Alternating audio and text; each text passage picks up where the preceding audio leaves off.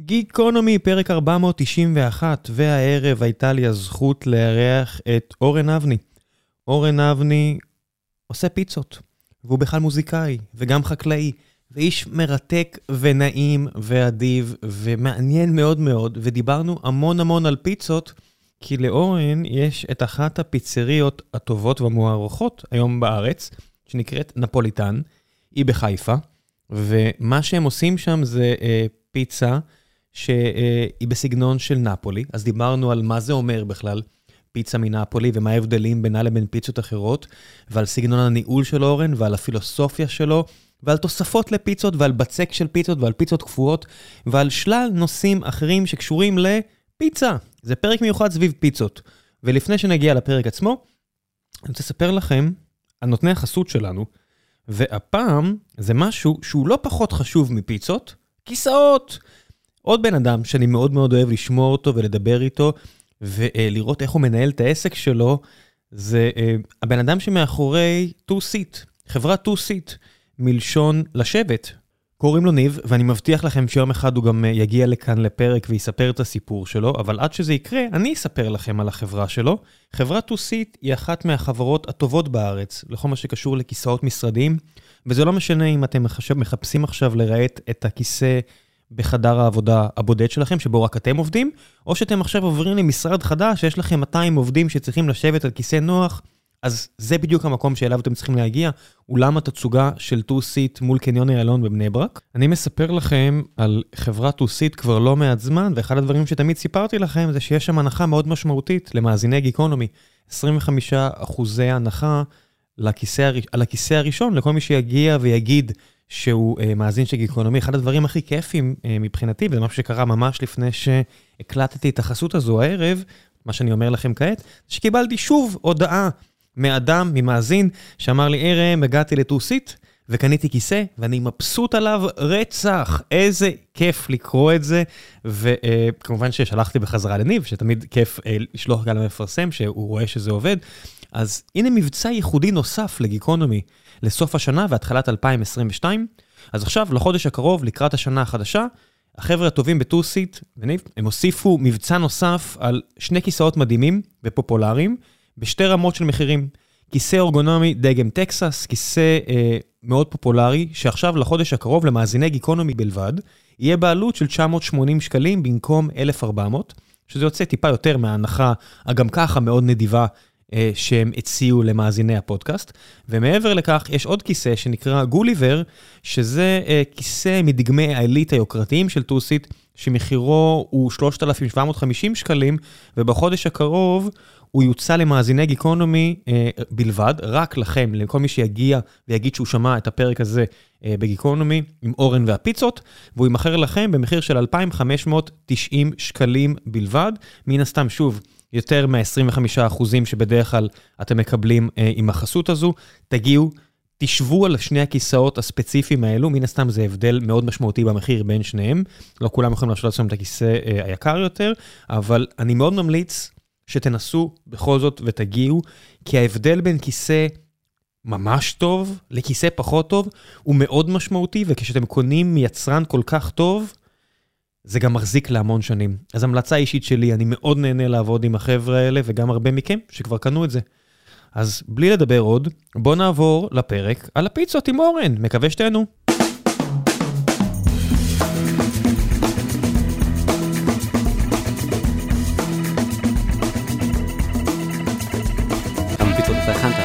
התחלנו כבר.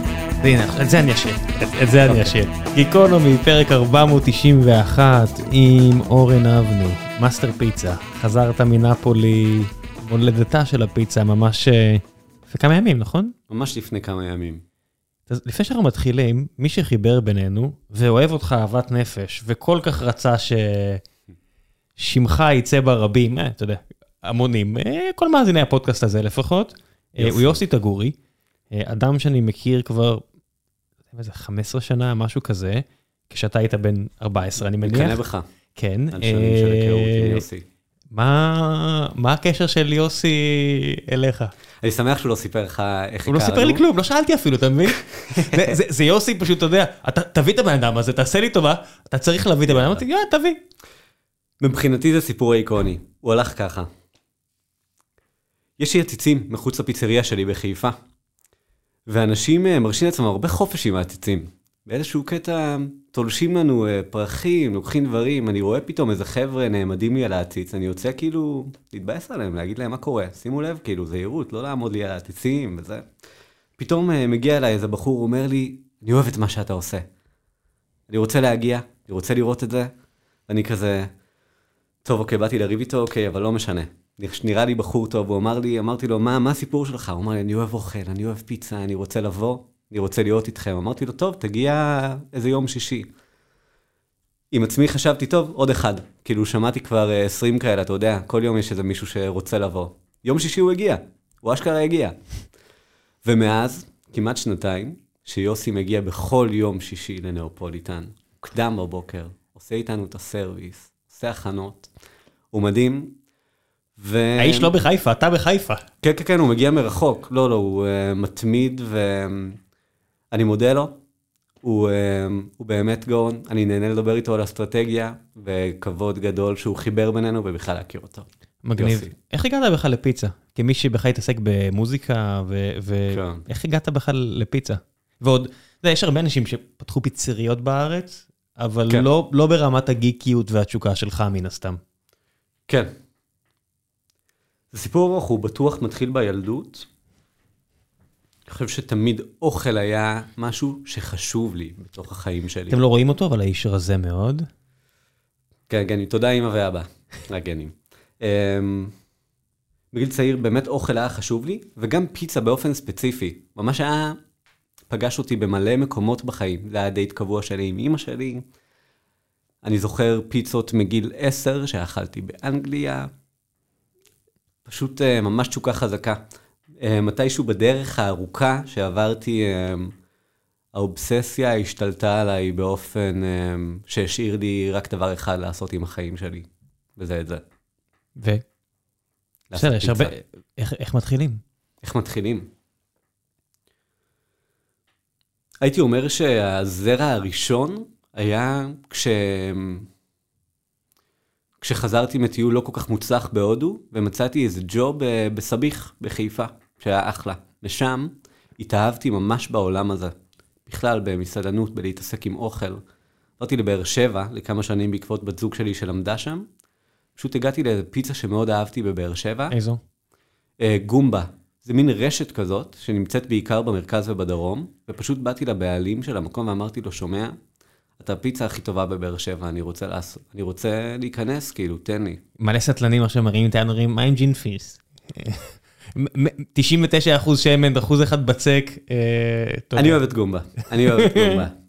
זה, אתה יודע, פיצה זה כזה, זה כמו חומוס. אנשים לא מדברים על סטקיות, כמו שהם כן. מדברים על חומוסיות ופיצות. יש משהו באוכל רחוב שהוא מייצר המון תשוקה. כן. האם פיצה הוא אוכל רחוב? כן. אני, אני, אני מקטלג אוכל רחוב בתור אוכל שנמכר ברחוב. זאת אומרת, פיצריה, אתה לא צריך לשבת במסעדה בהכרח. אתה יכול לקבל אותה, זאת אומרת, אתה יכול לקבל גם מנת חומוס במסעדת יוקרה. זאת אומרת, כן. נפתחות עכשיו מלא מסעדות ערביות, אה, מזרח תיכוניות, כל הניחוס התרבותי הישראלי. הרבה אה, בחיפה גם. לא, עזוב, אני אומר, בארצות הברית אתה יכול לשבת לאכול אוכל ערבי אה, במלא כסף, חומוס לבנוני כזה, או ישראלי, תלוי מי השף, איזה ניחוס יהיה שם, או שאתה יכול לאכול חומוס אצל יהודי בתל אביב, או אצל ערבי ביפו, זה, זה, ולשבת על, אתה יודע, כמו פיצות. זה קטע, כי לדעתי פיצה אגב היא לא אה, בדיוק street food. אני חושב שגם בתרבות הנפוליטנית, וגם מה שנאופוליטן, הפיצריה שלי באה אה, לעשות, הוא לא בדיוק street food. אבל אה, כן, אין ספק ש street food יש עליו הרבה תשוקה על מי אוהב את מה, וגם בפיצות זה ככה, אני גם יש לי את ה favorite שלי, אבל אנחנו, אנחנו לא נגיד אותם, את ה favorite שלי בבאר שבע, חוץ מגומני. באמת אה, נתן לי גם אחלה הזדמנות. ובוא נדבר עכשיו על אה, סגנונות. אתה יודע, לאדם מבחוץ, היכולת, אה, אה, אתה יודע, הנומרל אה, היה פה כבר פעמיים, מאסטר בצק. כמובן שהקשבתי לפרקים ואהבתי מאוד. ומישהו כזה שמתחיל לדבר איתי על בצק, אז הראש מתחיל להיפתח, ואתה מבין שא' זה לא ב' וב' זה לא ג'. כן. ופיצות, למי שלא מבין, זה בדרך כלל מגיע עבה דק. אתה יודע, רוב הקלסיפיקציה תהיה עבה דק או תוספות. ובצק זה עולם שלם. צריך טיפה להיכנס להיסטוריה של הפיצה בשביל להיכנס לכל הז'אנרים שלה. אבל בוא נדבר על נפולי רגע כמולדת הפיצה ללא עוררין. נפולי היא מולדת הפיצה, וסגנונית זה משהו מאוד ספציפי. זו פיצה שנאפת בטאבון מאוד חם, למשך מעט זמן, בדרך כלל יאפיין אותה רכות, שימוש במוצרלה טריה או בופלה או פיורדלטה, חלב בקר, עגבנייה מסוימת, בזיליקום, אפילו יש ספר חוקים לזה. בסוגריים, גם היום לפיצה הנפוליטנית יש כבר עשרות תתי ז'אנר שאכלתי הרבה מהם. אז אנחנו כבר נמצאים באיזה עולם שקשה להבדיל מה ומה. אבל אה, נשים רגע את אה, נפוליטנית אמיתית כז'אנר אחד. מבחינת ההיסטוריה של הפיצה הנפולי, הפיצה מנפולי קפצה לארצות הברית. בארצות הברית אה, היא קיבלה אד, אדפטציה מקומית בהתאם למה שהיה להם. מה שאנחנו היום מכירים למשל כפיצה ניו יורקית. או פיצה אמריקאית, שזה כל המשפחות של האט, דומינוס ושאר הדברים. זה, זה לא הכל uh, בסוף מהגרים איטלקים uh, שהגיעו סוף המאה ה-19.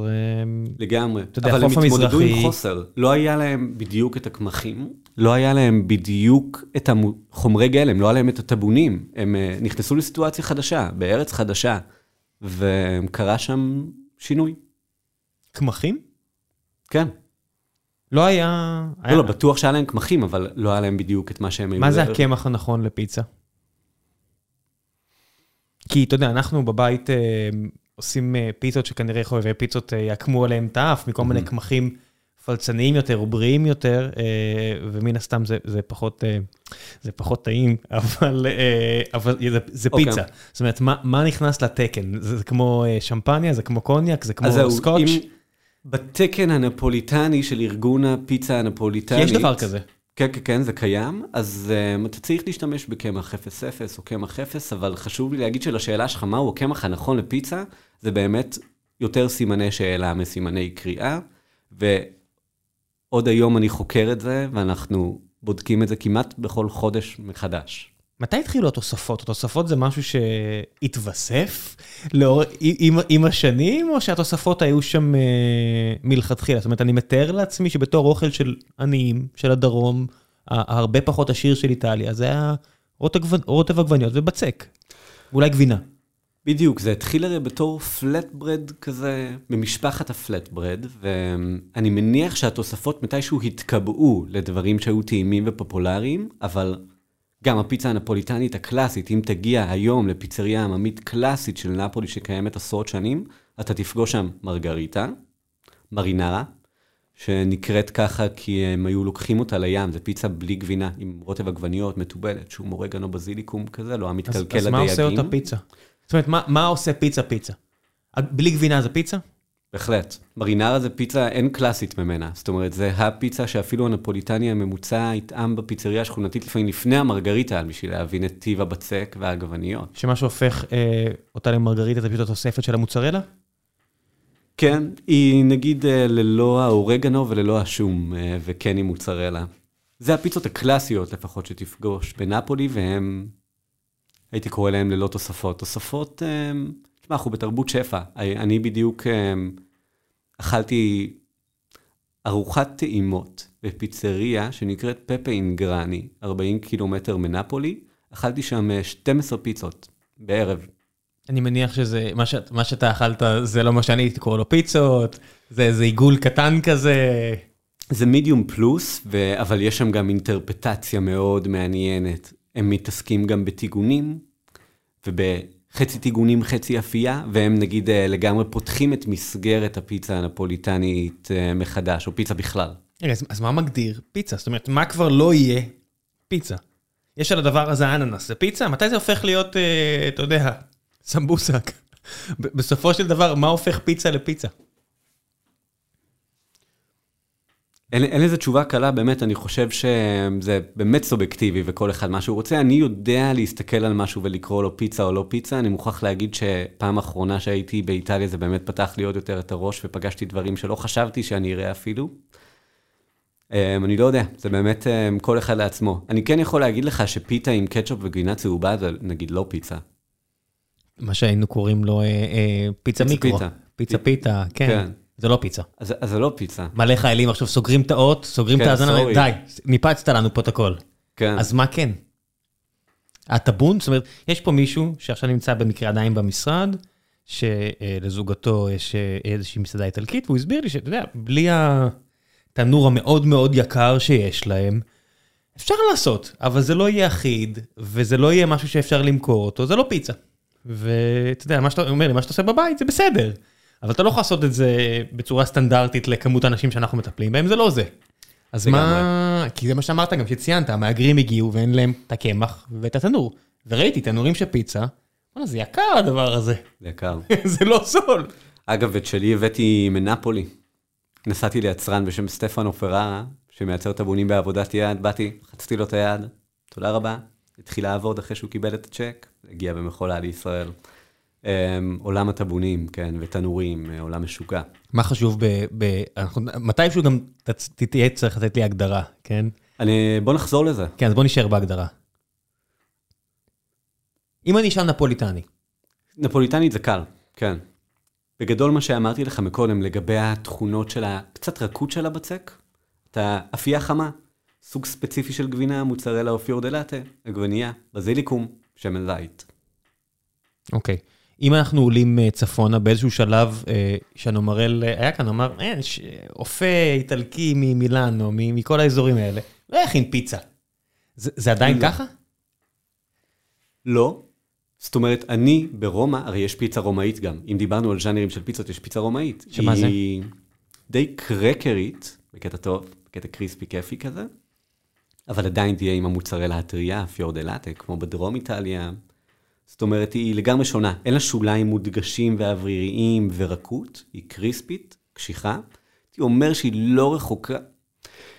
פיצה עגבנייה, רשת כזאת בישראל, עושה משהו שהוא נגיד אה, מת, מתכתב עם פיצה רומאית.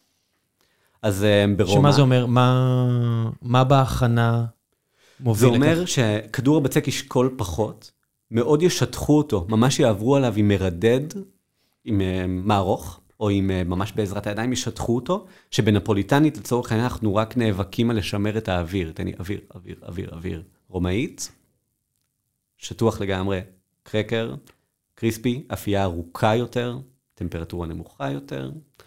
אז um, הרומאים מאוד גאים בפיצה הרומאית, זאת אומרת, ברוב המסעדות שתלך אליהן ברומא, אתה תפגוש פיצה רומאית ולא נפוליטנית. וההבדל הוא באמת, זאת אומרת, מה, אחך, האנשים ברומא לא יאהבו את הפיצה הנפוליטנית? לא, הפיצה הכי מצליחה ברומא היום היא פיצה נפוליטנית. אז, uh, והיא הכי חדשנית שיש, אכלתי שם גם לפני שבוע, חברה רומאית טובה לקחה אותי, אכלנו שם גם תשע פיצות, פיצות קינוח, פיצות מתוקות, פיצות עם אגסים, קקאו וגבינה כחולה. אתה- אתה אתה- אתה מבין, הפיתה פיצה שלי מהטירונות זה לא פיצה, אבל הפיצה המתוקה שלך בקינוח ברומא זה כן פיצה. מה קרה? צריך לטעום את זה. זה פיצה, זה פיצה, זה פיצה מתוקה. וזה זה, זה נכון, זה גם איטלקי, זה גם מינימליסטי, זה שומר על איזשהו איזון. זאת אומרת, זה לא מוגזם. אני פחות נגיד חובב הז'אנר של אה, לדחוף נוטלה לפיצה, או קלצונה וכולי. אתה גם לא תפגוש את זה באיטליה. הם יעשו כללי- דברים מתוקים. גם במסעדה שלך אין אה, עושר תוספות כמו של כל הרשתות והאלה של אה, בוא תשים בשר ואננס וזה וזה וזה וזה, ואצלך יש כן. שש. היום בנאופוליטן יש שש פיצות בתפריט. הן משתנות.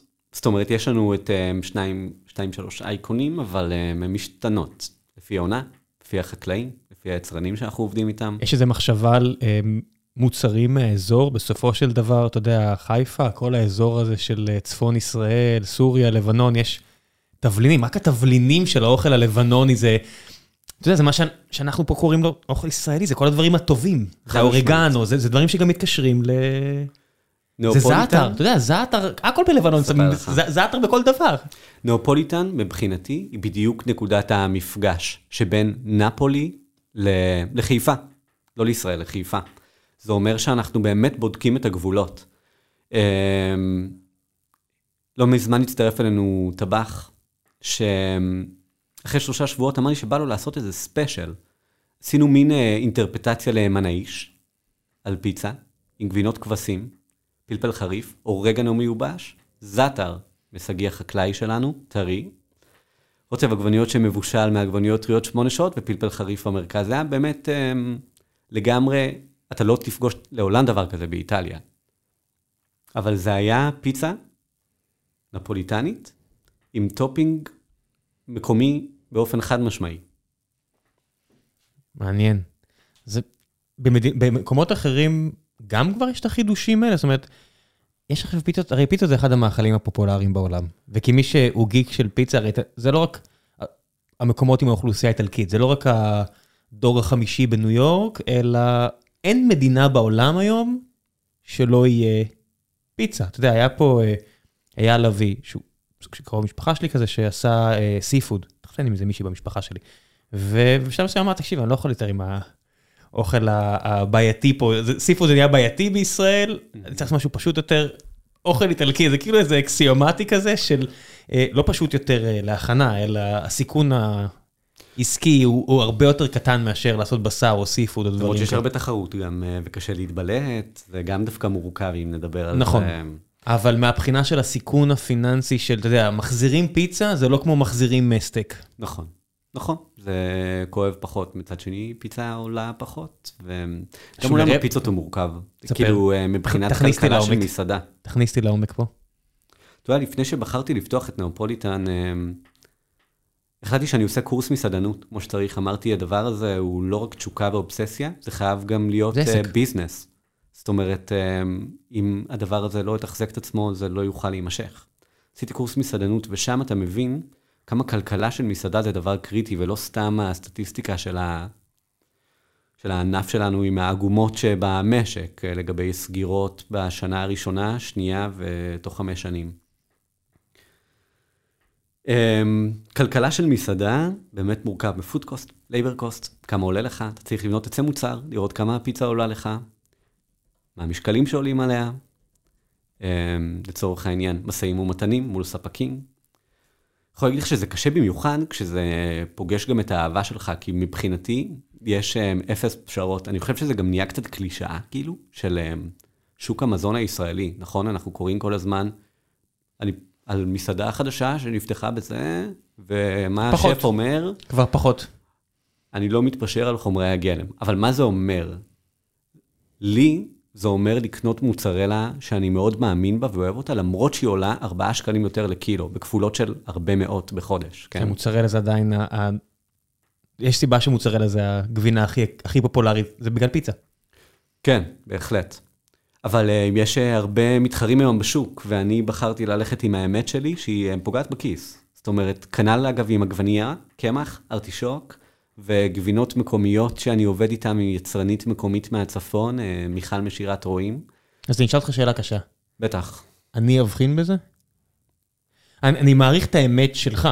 כן. אבל עשית קורס מסעדנות. אתה בטוח יודע על כל כך הרבה מסעדנים שהלכו עם האמת שלהם, עד לשלב שבאו ולקחו להם את העסק. זאת אומרת, השאלה שלי האם אני אבחין בזה? כי נגיד שאני מגיע לגילי ואוהד בקרנבל של בשר, סופר כיף לי.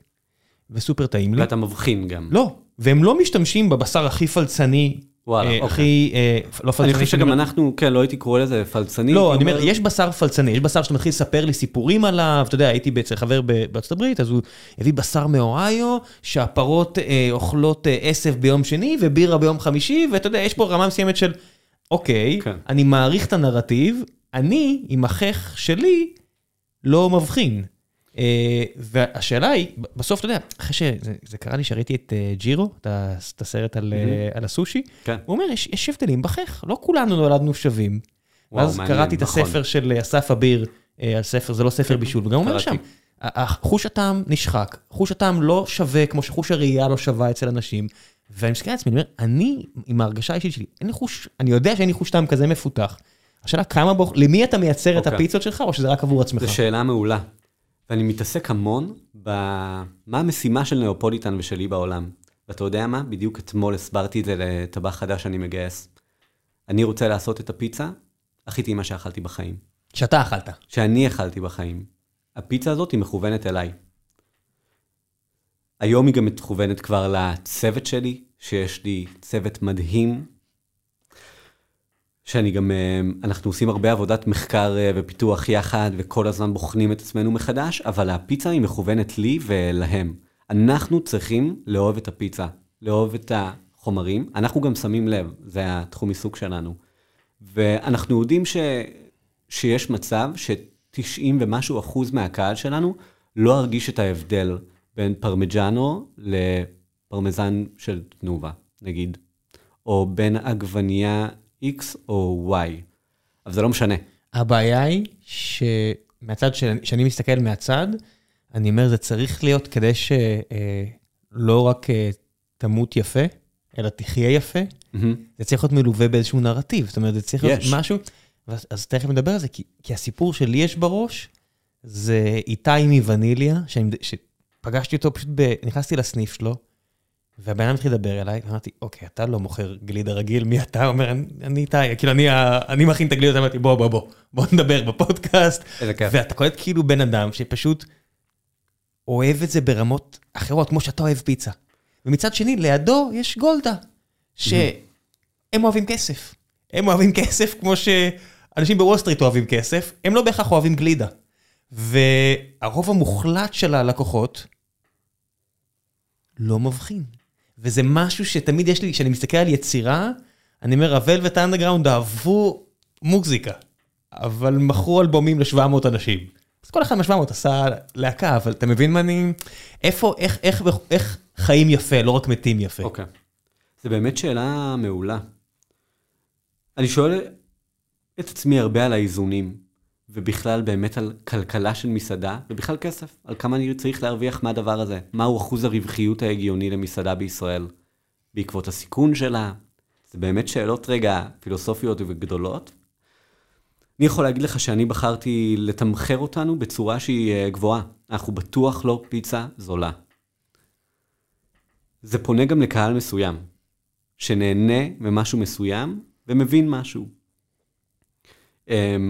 אנחנו מאוד מאמינים במה שאנחנו עושים, ואנחנו גם מתמחרים את זה ככה. אז אמ, אנחנו, זה לא תמיד או-או. זאת אומרת, אני חושב שאצלנו זה גם וגם. אני חושב שאתה גם תקבל אצלי חוויית פיצה יצירתית, מעניינת, איכותית, שצוות טוב גם הכין אותה, גם אמר לך שלום טוב בכניסה, וגם מתאים לך יין שמתאים לך ספציפית בעקבות השיחה איתך, אבל גם נצליח להתפרנס בכבוד. כשאני אומר את זה, אני לא סתם אומר אנחנו. אה, לנאופוליטן יש גם איזה מודל שנקרא ניהול חברי, זה משהו שאני אה, מפתח, שמדבר הרבה על עובדים ואיך הם נהנים מהצלחה של עסק.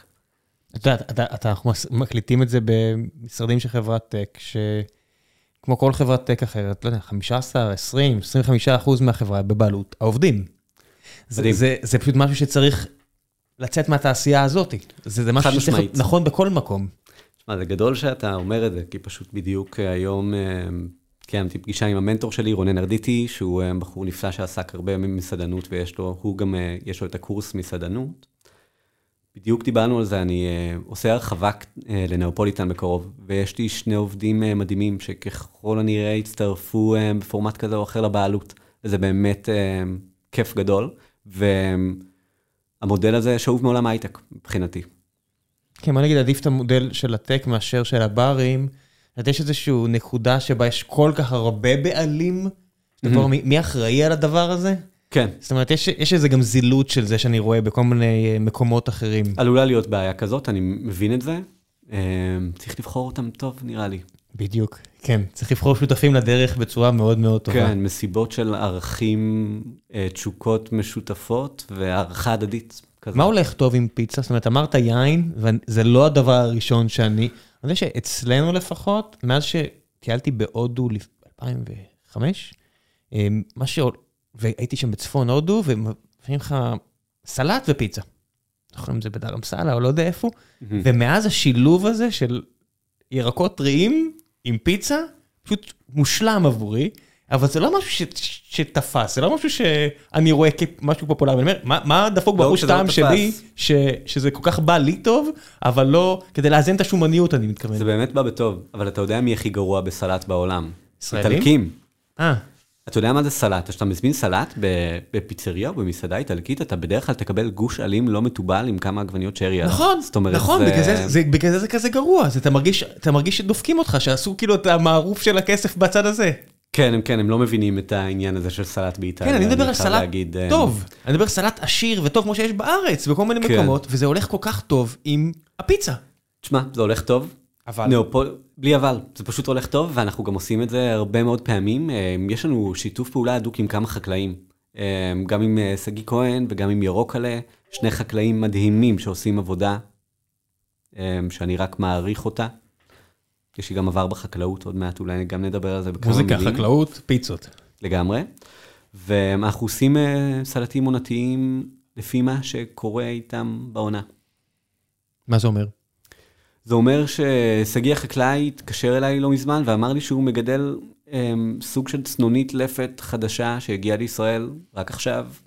אז אני כזה, תביא, כאילו, אנחנו עושים את זה. אז אנחנו עושים עם הצנוניות שלו, עם הרוקט שלו, ועם עלי חזרת של ירוקלה, והפרסמונים ושקדים כלואים, סלט שהולך אחלה ליד הפיצה עכשיו. מה לגבי מטבלים? אוקיי, עוד נושא גדול, אתה יודע, כשוב, אה, אספסוף הרחוב, אני אני אוהב לטבול בדברים. לא רק אתה. Um, בדיוק לא מזמן עשיתי uh, סטורי בעקבות יום קצת קשוח שהיה לנו, שבו יש um, תמרור של no על uh, טבסקו. Um, מבחינתי למשל זה ביג נו נו, אבל um, אני אגיד רגע מה כן, כי זה תמיד כיף להגיד מה כן.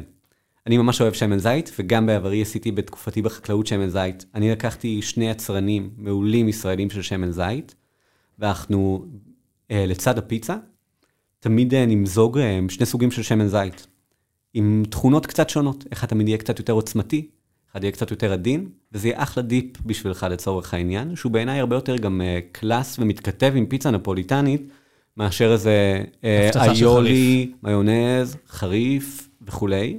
קשה להתחרות אבל בטעמים האגרסיביים שמנית. זאת אומרת, זה- בסוף שאתה- כשאתה מביא לילד אה, את כל הג'אנק המהונדס מכל מיני חברות כן. בשוויץ שאף אחד לא מכיר שמייצרות את כל התוספות טעם האלה, זה זה התקפה על המוח. יודע, אבל עובדים- זה לא פיצה נפוליטנית גם. לא. היא מדברת בשפה אחרת עדינה? של טעמים. כן. זה, איזה מעניין זה שדווקא מהאזור הרבה יותר גס של איטליה מגיעה העדינות הזו. זה נכון, זה, זה באמת נכון.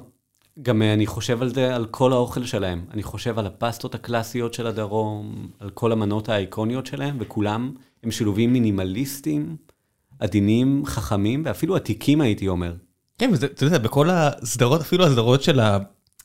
של המשפחות, של סדרות גמורה וכל מיני כאלה, אתה רואה את החבר'ה הכי, אתה יודע, שמונה מתשע סצנות זה עורפים למישהו את הראש, בסצנה התשיעית, אוכלים אבל בצורה אה, מאוד עדינה ונחמדה, כן, ושחס וחלילה אף אחד לא. יפריע לי לאכול עם סכין ומזלג כמו בן אדם מתורבת כן. את ה... בוא נושא, אתה מעלה פה גם נקודה מעניינת. סכין ומזלג עם פיצה, וואו. בנפולי, כן, כי יש, יש באחד מהסצנות, אתה יודע, זה רק, איפה יש סכין ומזלג? סניקרס בסיינפלד וגמורה סכין ומזלג פיצה, אני חושב, אם אני זוכר נכון. בנפולי זה מדהים, אתה הולך רגע לארוחת צהריים, כל פיצריה, כל הפיצריות מלאות באנשים עם חליפות. שנייה מורידים מהמשרד, סכין ומזלג, מקבלים את הפיצה שלהם, אוכלים אותם בצלחת, ופה, העניין הזה, אנחנו גם אה, מגישים פיצה לא חתוכה, אוכלים אותה עם סכין ומזלג ב Neapolitan. פיצה נפוליטנית אמיתית. מה זה אומר לא חתוכה לא בסלייסים? אתה מקבל פיצה על צלחת, אתה אוכל אותה בסכין ומזלג, היא לא אני- חתוכה למשולשים. אוקיי, זה לא כן. חתוכה למשולשים. כי- כן. כן, פיצה עגולה אתה לא יכול לאכול, כי זה פשוט יהיה תמוה. יש איזה סיבה אגב, אה, יש איזה כמה סיבות. אני אוהב להגיש אותה ככה, כי אה, א', סלייסר אה, קצת הורג מרקמים. כן, זה קצת אנחנו- ברוטלי. אנחנו נאבקים לשמור אוויר בשוליים, ואז לבוא ולקרוע אותו עם סלייסר זה כואב.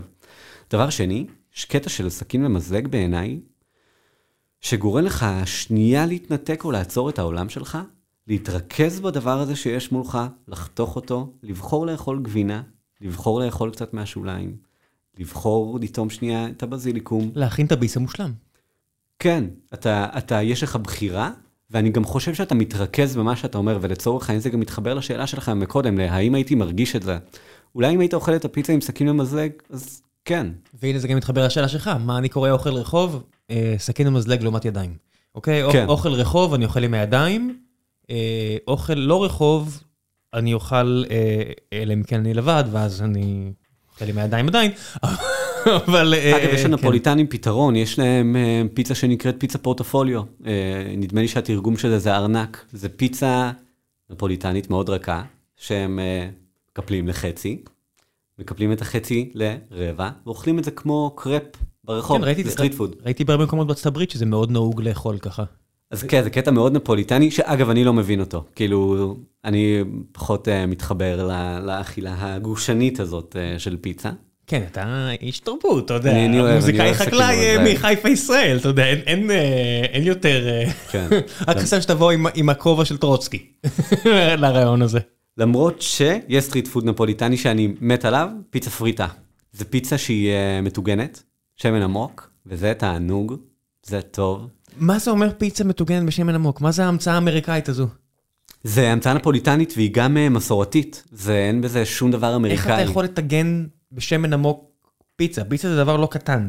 איפה אתה מטגן את זה בפועל? סירים גדולים שנועדו לזה. מה, יש, של סופגניות? אגב, חבר'ה שמתמחים בזה בנפולי, זה מאכל מדהים. אני ממליץ לכל אחד שהולך לנפולי לאכול פיצה פריטה. יש אה, בוויה טריבונלי, רחוב קלאסי של הפיצריות שם, את אה, סורבילו, שהוא גם כן אייקון נפוליטני. יש לו פיצה פריטה מעולה. זה בעצם, אה, פיצה פריטה זה פיצה שאתה... תדמיין עיגול של פיצה לפני שמרחת אותו, אתה לוקח על חצי ממנו, מורח אה, בצורה קלאסית אה, ריקוטה, עגבניות, מוצרלה, פלפל שחור ובזיליקום, מקפל את זה כמו קלצונה, זורק לשמן. עכשיו, חשוב להגיד שמתייחסים לזה גם בקדושה מסוימת. אני חושב של street food אה, מטוגן, בעקבות, נהיה לו מוניטין רע. לא בצדק. בנפולי מתייחסים בקדושה לטמפרטורה של השמן, לסוג הבצק שעבר תפיחה כמו שצריך. זאת אומרת, זה, זה אומנות שבטיגון. מחליפים את השמן כל הזמן? זאת אומרת, הבעיה בשמן זה כל מה שמשתחרר הם ל... עובדים חזק, הבנתי. הם עובדים טוב. בדרך כלל כשבאים למסעדת fast food, מה שחשוב לראות זה אם יש הרבה תנועה. כי אם אין הרבה תנועה, לרוב... אה, אתה רוצה לראות תנועה. אני רוצה לראות תנועה, כן, כי זה אומר שהכל מתחלף. כן, כן. אז, אז יש street food טוב. למה דווקא נפולי? זאת אומרת, אני מניח שזה זה אוכל שיש בכל דרום איטליה. למה דווקא עיר אחת, נפולי? סיציליה אין? יש פיצה סיציליאנית, היא ז'אנר קצת אחר, יותר עבה, הוא, הוא אחר, הוא אחר. אמ, מה זה פיצה סיציליאנית? זאת אומרת, פיצה סיציליאנית תמיד חשבתי שזה פיצה האט, זה הסופגניות האלה. זה פיצה סיציליאנית? לא, פיצה האט זה לגמרי אמריקאי. זאת אומרת, ההמצאה הזאת של לאפות אותה בתוך תבנית שהיא סופר משומנת, כאילו, אמ, יש סוד שפעם שמעתי מעובד של פיצה האט, כל אמ, פיצה מקבלת מצקת שמן למטה. איזה סוד? אתה יודע, אתה יודע איך אתה- עולה על הסוד מדינה הזה?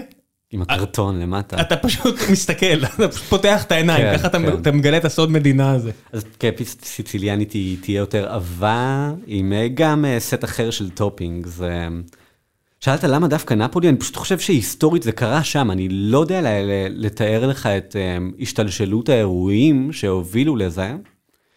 כנראה שזה היה משהו שקשור לעוני וחוסר ברירה, אבל אה, בסוף אה, הם, הם, שם האייקון קרה. בנוסף, הקומבו הקלאסי, שאנחנו קוראים לו פיצה מרגריטה, אמ, על פי כל השמועות קרה בנפולי. לכבוד המלכה מרגריטה, הצבעים, הסיפור הקלאסי, לא, תספר. ירוק, אדום, אה, לבן. ספר, אה, ספר, ספר. הגיעה המלכה, אמ, מרגריטה, לאכול אה, פיצה מלכה של מה? בנפולי. של הולנד? מה זה מה זה? נדמה לי של איטליה. היא גם אה, הייתה מחולקת לממלכות, אגב, אני הייתי, אמ, איטליה הייתה מחולקת כן, עד לממלכות. אה, אמצע המאה ה-19, עד שמגיע גריבלדי, אה, אין איטליה. מרגריטה הייתה מלכת אה, סבוי לדעתי, מחוז אה, מסוים. הבנתי, אוקיי. זה... תבדוק אותי. לא, לא, אני לא, אין, אני לא, לא מכיר. והסיפור הקלאסי שהגיע ועשו לה הם, פיצה בצבעים של הדגל האיטלקי, אדום, עגבניות, ירוק, בזיליקום, ולבן, מוצרלה. הם, גדול, מרגריטה. יש קשר נראה לך לזה שנפולי הייתה הרי אה, צרפת, זאת אומרת, נפוליאון, אה, מלחמה ושלום, זה, זה, זה הכיבוש של נפוליאון לא הרבה לפני הסיפור שאתה מספר עכשיו, אם אני מחבר בראש את, ה, את הרצף הכרונולוגי, אז בסך הכל לא יודע מה, איזה 40-50 שנה לפני הסיפור שאתה מספר, זה צרפת נפולי, חלק מה, מהאימפריה הצרפתית. אתה חושב שיש קטע בין. אה, בין האפייה הצרפתית שהתחילה להתפתח אז, לפי מה שאנו מורל סיפר, לעלייה של הפיצות, אתה רואה את הקשר הזה איפשהו?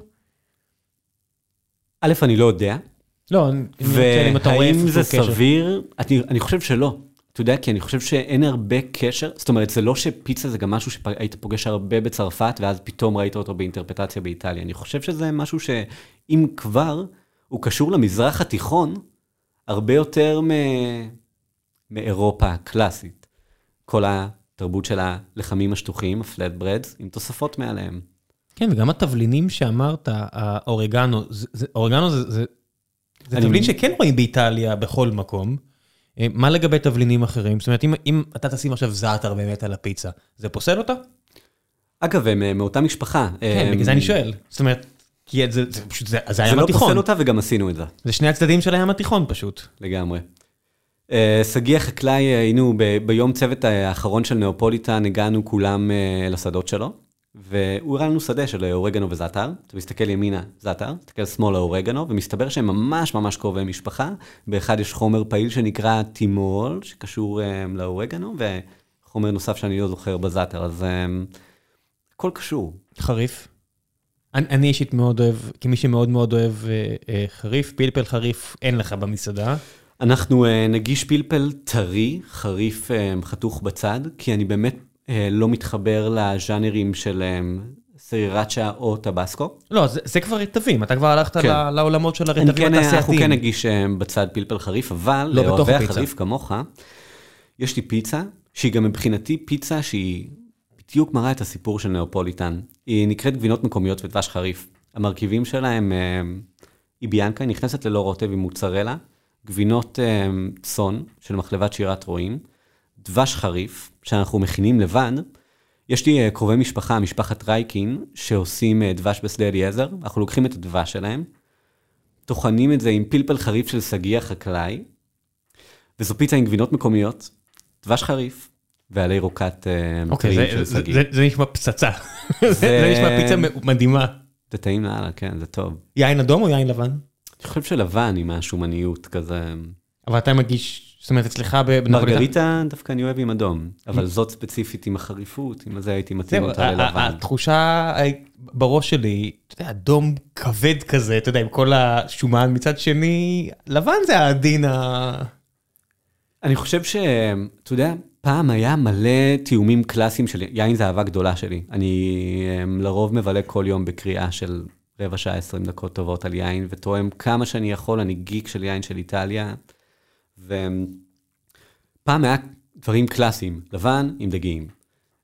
יין אדום כבד עם בשר. אני חושב כן, שהיום זה, אנחנו... זה מהתקופות שאוכל סיני זה אהרוני ורוטב חמוץ מתוק בצבע זרחני, נו זה לא... ואני חושב שהיום יותר חשוב פשוט לראות בן אדם מולך, להבין מה התכונות שהוא אוהב ביין, לתת לו לטעום רגע משהו, ולהבין שנייה מה הוא אוהב. זאת אומרת, ברור שלי יש פרינג שהוא מתאים בצורה מושלמת, אבל זה לא בהכרח מה שיתאים לבן אדם גם.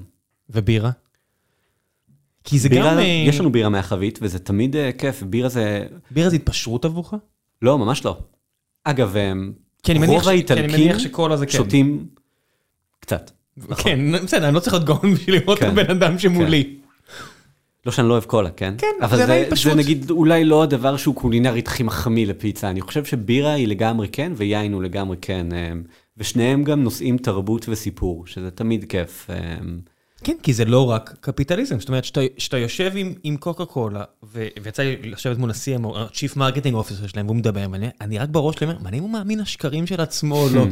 וכאילו, אחי, אתה לא יכול להיות בארגון שאחראי לכל כך הרבה דרק בעולם, ולמכור לי את זה בלי למצמץ את כל הדברים שאתה מוכר על תיקון העולם והכל, אומר, וואו, וכאילו בחור מקסיקני אמריקאי, לא, לפעמים היכולת שלנו לספר סיפורים לעצמנו היא... הם טבועים אה, היטב הסיפורים האלה. הם, אני חושב שהם משקיעים הרבה כסף בלבנות הסיפורים האלה. לעניות דעתי הם המפרסם הכי גדול בעולם. נשמע סביר. לעניות דעתי בשביל להגיע, אתה יודע, זה... עוד, איזה, אחד המפרסמים הכי גדולים אה, בעולם, יצא לפגוש אותו בחור בשם אה, סר מרטין סורל, והוא אמר ברנד uh, אווירנס, הוא אמר לי brand awareness זה כשאתה כבר לא צריך להתאמץ לשקר, השקר כבר טבוע היטב. וואו, כן. יפה. כן, זה בן אדם, אתה יודע, היועץ של הילרי, אתה יודע, יש לו WPP, הבן אדם אה, יודע טיפה יותר ממני על איך באמת העולם הזה עובד, וזה מה שזה, אתה יודע, בסוף הכל נרטיבים. השקר נהיה אמת מתישהו כבר.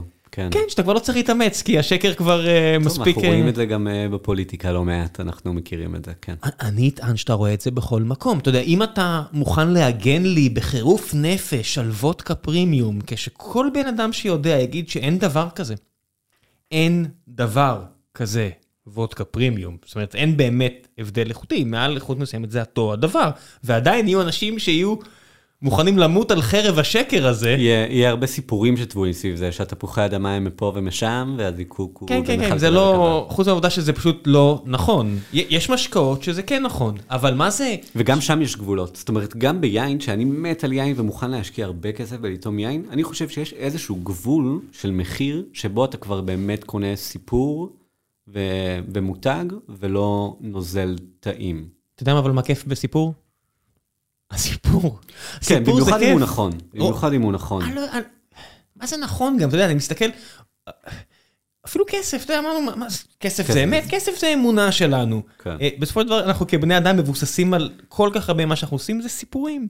לא צריך את יובל נוח הררי שישב פה כדי שיספר את ההיסטוריה של הסיפורים. כולנו, אם שנייה נחשוב על זה, זה סיפור. ואם ניקח את הסיפור לגמרי, יהיה הרבה פחות כיף. אני מת על סיפורים. כן.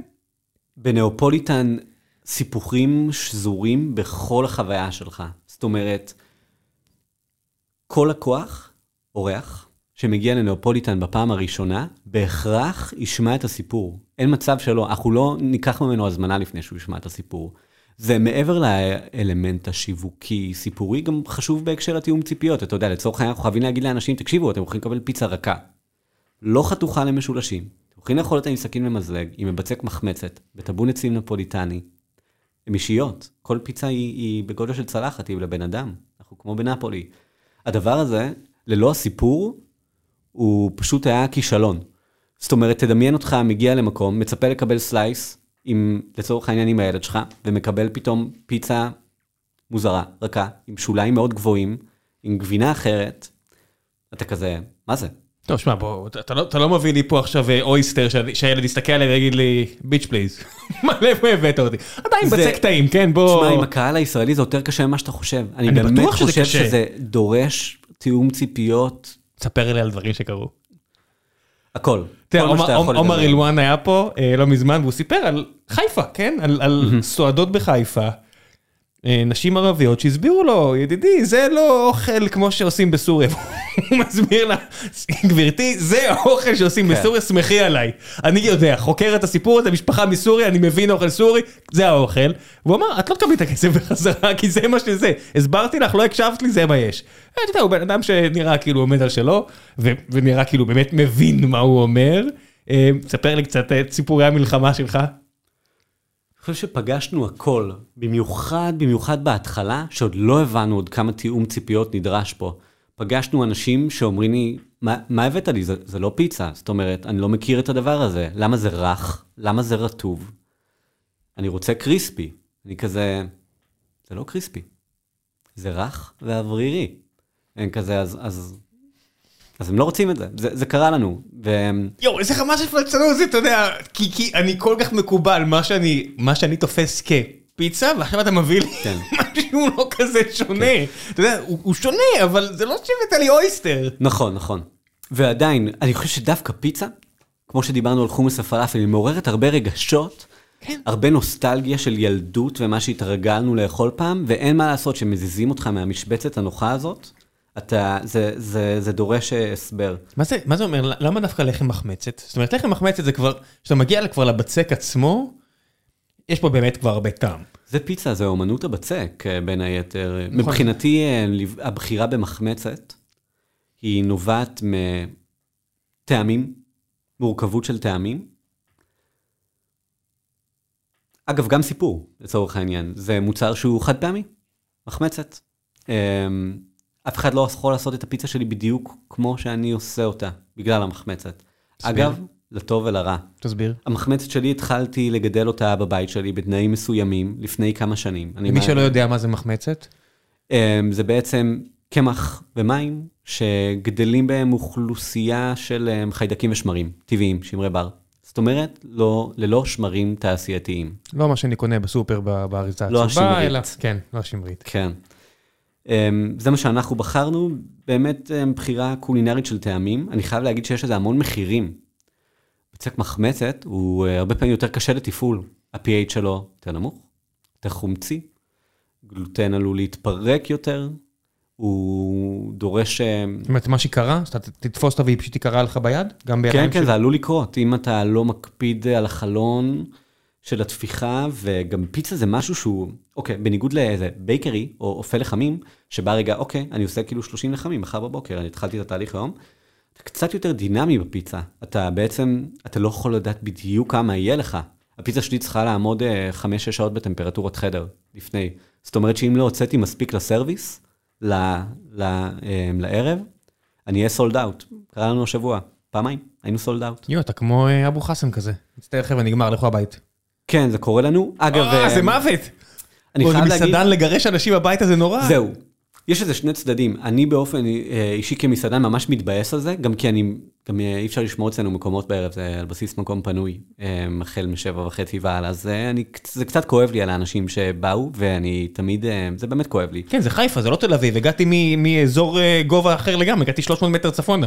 למעלה, לא צפונה. כן. מצד שני, אני יודע שיש, שיש איזה יתרון בהייפ או בבאז, אבל אני, אני לא רוצה להגיע למצב הזה. מבחינתי, אני רואה את זה ככישלון, כשאנחנו sold עד out איזה שעה אתם ומתבאס? על זה.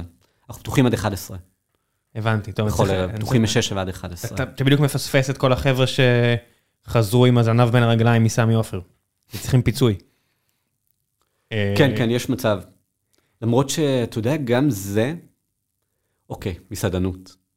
מסעדנות זה תובעני, קשה וארוך. אני חושב שממש חשוב להגדיר רגע מה המשחק שלך, ולהבין רגע מתי אתה גם סוגר, כי יש לך עובדים שהם אנשים טובים, שאתה מעריך אותם, ורוצה שיהיה להם חיים, שילכו גם הביתה מוקדם, ויוכלו עוד להגיד שלום לחברה שלהם לפני שהם הולכים לישון.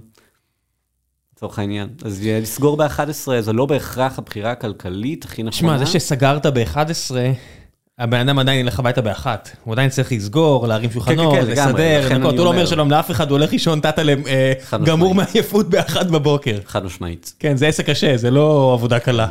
יודע, יש לי אה, חבר מאוד טוב שבטח עכשיו מאזין למה שאנחנו אה, אומרים, שאולי אפילו יבוא איתי, אם הוא יואיל בטובו, אה, אחרי הפסד הבא בסמי עופר, אה, לאכול אצלך פיצה אם השעות יסתדרו, והוא מת על בצק. הוא קונדיטור, יש לו מאפיית קונדיטורת מרטין באזור באר שבע. אני מכיר, בשנותיי בבאר שבע. אז, אז זה. זה, זה השתנה מאוד, זה היה של אבא שלו ועכשיו הוא לקח את זה לדרגה הבאה ו, והוא עכשיו, יש לו איזה פנטזיה לפצח את כל מה שקשור לפיצה קפואה. הוא משקיע בזה הרבה ידע, הרבה, אתה יודע, הוא באמת גיק של אגב, בצק. טרנד עולמי. טרנד עולמי אה, אז- באירופה ובארצות אז רציתי הברית. לשאול אותך מה, מה דעתך על, על הסיפור הזה. כי, כי, זה, כי זה בטוח אה, פוגע ברגשותיך איפשהו. אני חושב שזה יותר טוב שהצליחו לפתח פיצה נפוליטנית קפואה, טובה, הביתה, מאשר שאנשים יזמינו כל הזמן פיצות בינוניות תעשייתיות. לא שזה לא בסדר, אני חולה על פיצה, אני גם אוהב לפעמים פיצת אה, טראש. אה, למה? אני לא מבין את הקטע הזה, what is this? נראה לי שאני ספציפית באמת אה, עוף מוזר, אני ממש ממש אוהב פיצה. באמת על כל אה, גווניה וצדדיה, ובכל הימים האלה שאנחנו סולד אאוט, ואנחנו אשכרה נגמרנו הבצק, זה כאילו, זה סוד, כן? אה, רוב האנשים לא יודעים את זה, אבל אני יכול למצוא את עצמי מזמין דומינוס ב-12 בלילה. שמע, זה, זה, זה, זה כאילו, עכשיו אמרת לי, עשיתי את צרכיי במגפיים של העובדת שלי, אני לא יודע מה אמרת עכשיו. אני... אתה לא יכול להיות הבן אדם ש, שמזמין זעתר רק שגדל מתחת לכבשה אה, שירי מתחת למג'דל שמס, ו, וגם זה שמזמין דומינוס למסעדה. אתה, אתה יודע, שובר את זה- כל הנרטיב. זה מצד אחד נכון, אבל זה יופי, אני חושב שיש מקום לכל הדברים האלה. אני באמת נהנה מנאופוליטן, ואני חושב ש... אני רוצה שכל אחד יהיה לו את הפיצריה הנפוליטנית הטובה שלו, שהוא בא אליה לאכול בפיצריה עם סכין למזג. אני חושב שיש, שזה טוב גם שיש לנו פיצות אה, טרש, שעונות על אה, צורך אחר, מיידי, אה, סיפוק מיידי, אה, טרשי שומני ו- ועלוב. אני לא יודע, אם מישהו עכשיו מגיע אליך, וחותך את הפיצה, כי הוא רואה את העיגול הזה ואומר, "אה, לא, לא בית ספרי, וחותך את זה לצורות שהוא מכיר, ושם את היד כזה כסקופ למטה ומתחיל לאכול. אני חי עם זה בשלום. אתה, אתה לא מתעוות כזה? הגבה שלך לא זה- זה רוקדת? בסדר, זה בסדר גמור בעיניי. אמ, זה בסדר גמור. אני, זה באמת בסדר. אם הוא ממש יתעקש שאני אחתוך לו את הפיצה לסלייסים, זה קצת... אין לך זה סלייסר, יבאס אני מניח, בכל המוסד. יש לנו, אה, אה, אוקיי. אתה יודע, זה... נשברת? אוקיי, זה דווקא זורק אותי רגע למקום אחר ולסיפור אחר, אה, קורונה. לא, כאילו לא דיברנו על זה, אבל נאופוליטן נפתחה חודש וחצי לפני הסגר הראשון. פברואר 2020, אתה אומר לעצמך, מה אני אעשה עכשיו? אנשים, אנחנו מדברים פה על 20, על 2020, אנשים מעכשיו הולכים לא לחזור הביתה, להיות בחוץ. הם לא חוזרים הביתה, אנשים, הם יהיו רק בחוץ מעכשיו. כן. ואז, הווירוס. היה וירוס, כן. אה, הוא לא היה, הוא פה. אגב, אה, חווינו הצלחה גדולה בחודש וחצי הזה, זאת אומרת, חיפה הראתה לנו הרבה אהבה, פתאום עבדנו טירוף, ואז בום, סגר, עובדים לחל"ת, ואני מוצא את עצמי בפיצריה לבד. אני מוצא את עצמי בנאופוליטן רגע, מה עושים? בדיוק סיימתי שיפוץ, יש לי הרבה חובות על הראש, אני לא יכול לא לעבוד. אבל פיצה נפוליטנית היא לא הז'אנר, היא בטוח לא הז'אנר הקלאסי למשלוחים. יש שאמרו שהיא לא מתאימה למשלוחים. היא מאוד רגישה לטמפרטורה וזמן בגלל הרכות והאוויריות. והחלטתי שאני עושה את זה. רגע, עושה... רגע, רק תסביר את זה. ש- ש- מה זה אומר? זאת אומרת, זה אומר שאם תשים את זה בקופסה, תשים את זה על שליח, הוא יגיע עד אליי, פשוט יהיה הרבה פחות טעים? לגמרי. זאת אומרת, זה יהיה ההבדל בין הפיצה הנפוליטנית שהיא לוהטת מהטאבון לבין הצורה שבה אתה מקבל אותה בבית, הוא הרבה יותר, ההבדל הוא הרבה יותר משמעותי מאשר פיצה um, תעשייתית או הרבה יותר קריספית, מאשר מתי היא חמה ומגיעה אליך הביתה. כי הבצק לא יכול להחזיק את הרוטב, הרוטב פשוט יהפוך הכל לספוגי כזה? הכל יהיה קצת רטוב וקצת רך, וגם במשלוחים בעצם הכוונו את האנשים. א', עשיתי אדפטציה קטנה אה, בבצק וטמפרטורה בתקופת הקורונה בלבד, וב', אה, אמרנו, שומעים, אה, שימו לב, ממליץ לכם להדליק רגע את התנור בבית, תנו לה חימומון קל, קצת תחזירו אותה למצבה המקורי. אז, אז יש לנו סלייסר לטובת משלוחים או טייק אווי. המציאות. כן, כן. שאגב, גם בנפולי הם מתמודדים עם הדברים האלה, זאת אומרת, אנחנו לא לבד. גם שם יש את המתחים האלה כל הזמן, בין מסורת, מסורת, מסורת, סכין מזלג, לבין זה שאני רגע מזמין פיצת קינוח בפיצה נפוליטנית מודרנית ברומא, והיא תגיע לי חתוכה עם מספריים. הם יחתכו את זה עם מספריים, על מנת שלא לפגוע באווריריות של השוליים. יש איזו טכניקה לעשות מין פנס כזה בשוליים, לחתוך למעלה, לחתוך למטה ולהיכנס. אז אתה מבין, המתחים האלה כל הזמן מייצרים פתרונות חדשים, והיום יש מספרי פיצה. קניתי מספרי פיצה, הן עולות הרבה יותר מדי כסף. What the fuck are you talking about? מה זה מספרי פיצה? יש לנו מספרי פיצה בנאופוליטן, זה מה מספריים. זה מספרי פיצה? שמייצרת החברה G-Metal, שהם אה, חברה של אה, ציוד אה, לפיצה, למשל לזריקה שלה והסיבוב שלה בטאבון וכולי. זה מספריים שהן גם מתפרקות וקלות לניקוי וכולי, והן חותכות טוב את הפיצה, וזה... אז אם יש גם לקוחות שסופר מתעקשים על זה, אנחנו לרוב אה, נגיש להם את המספריים וכזה, לכו על זה. יש סיכוי שיהיה לזניה? לא, לא, חד משמעית לא. למה אתה שואל? זניה. כי... זה רחוק ממני שנות אור מבחינתי. זה לא כזה, כן, זה רחוק שנות אור. זאת אומרת, כל מה שקשור לבשר, התעסקות עם בשר, אה, זה, יש גם לזן צמחוניות האמת, אבל... אומרת, לא בגלל הבשר, בגלל המהות. אני גם לא עושה פסטה. מבחינתי, אה, אני אוהב עסקים שבוחרים לעשות משהו גיק, מצומצם חד, ומדויק. מדויק, כן. ורטיקלי מדויק. כן, זאת אומרת, רק לעשות סלט, היה לי גם, אה, זה היה התמודדות נפשית מסוימת גם, כאילו לשחרר רגע ולהגיד, אוקיי, אני עושה רגע עוד משהו. זה לא היה ב vision. כן, והסלט בא לתמוך בפיצה, איך שאני רואה את זה. אף אחד לא יבוא נכון. למוסד שלך בשביל לאכול סלט. נכון. ואם הם כן... זה לא בר, אז, אה, אף אחד לא יבוא אליכם רק לשתות יין. אה, הלזניה מחליפה את הפיצה. אז זה-. זה כבר אני יכול צריך להבין. את תמיכה. בדיוק. צריך תמיכה בפיצה. אגב, לפעמים אנחנו כן גם נעשה פתאום איזה סטארטרים. עוד מאותו סיפור פה מקודם, שיתופי פעולה מעניינים עם החקלאים. גם שגיא דיבר איתי, התחיל אה, לגדל כרוב חדש, מזן קביסי, כרובים אישיים קטנים כאלה בגודל של שתי הידיים שלי, ואמרנו לו, טוב, תביא את זה, אני אשחק עם זה. ואפינו את זה אפייה ארוכה, ואז בהגשה צרבנו את זה בטאבון. זה גם תומך בחוויית הפיצה מבחינתי, זה נעשה בטאבון, זה מעניין, אבל הם גם קצת סטינו פה. זה, זה שאלות, זה הרבה מתחים כאלה. זה- החבר'ה שלך זורמים איתך? זאת אומרת, כל החבר'ה סביבך, הם, הם מבינים את השיגעון? הם חול- חולקים איתך את השיגעון? אני חייב להתחיל ולהגיד שאני אה, ממש בר מזל. יש לי את הצוות הכי טוב שראיתי אי פעם במסעדה. אני חושב שהם כולם חריגים ומהרבה בחינות, אני מאמין לך, אני חושב שלא היית טס לנפולי עכשיו לשבוע אם זה לא היה ככה. לגמרי. והם לגמרי בעניין, זה מדהים גם. רוב האנשים לא מתאימים לעבוד בנאופוליטן, אנחנו מגייסים בקפידה. אנחנו גם מתגמלים טוב אגב, אבל רוב האנשים לא ימצאו את עצמם בתוך המערכת הזאת, והחבר'ה שלי כן, הם זורמים איתי, ויש להם גם המון חופש. זאת אומרת, אני סופר מעודד את... יש לך חומר גלם שמעניין אותך? פשוט תזמין אותו מחר, תעשה את הטסטים שלך, נעשה פעמיים אה, קבוצת ביקורת בינינו, ובואו נמשיך. ו... איזה תוספת לא תשים? איזה מה? איז, איזו תוספת לא תשים? יש דבר כזה? שאחד מהחבר'ה שלך יגיד, תקשיב, האספרגוס הזה עושה לי את זה. אני חלמתי עליו והוא הוא מגיע. תדע, הוא מגיע, ואתה תגיד, לא, לא, עד כאן. אוקיי, אין שום דבר שאני אפסול על הסף. יש כן הרבה דברים שהם או קלישאות, או שכבר עשו אותם מיליון פעמים, וזה מס- דברים שאני אתבאס עליהם.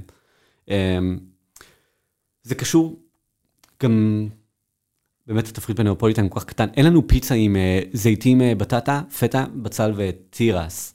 הכל אצלנו קורה, מה, מה זה כל הדברים שמנית עכשיו? הם, זה הם דברים שהם לא מתאימים לנאופוליטן, הם לא מדברים את השפה בעיניי. אמ, זיתים לא מדברים. יש זיתי קלמטה, אבל לצורך העניין, אם אתה בתור אורח תבקש ממני, יש לנו כמה תוספות שאתה יכול לבחור על מרגריטה. יש לנו זיתים, עלי רוקט, ארטישוק, אנשובי אורטיז, וזהו.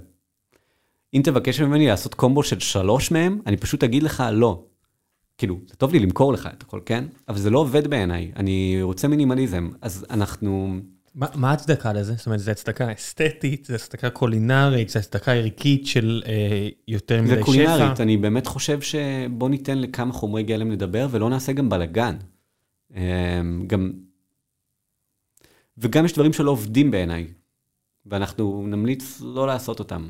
אין פטריות, אין הרבה דברים שהם... אה, אין לנו פטריות בתפריט, יש לנו ספיישל של פטריות לפעמים, כי אני עובד עם מגדלת שקוראים לה שקד, מאוצרות היער, מגדלת אורגנית מהצפון, שהיא עושה שיטאקי טרי ו king oyster טרי, ואנחנו um, עשינו פיצה עם שיטאקי טריות נגיד, שזה משהו שאני מניח שלא קרה בישראל מעולם לפני זה.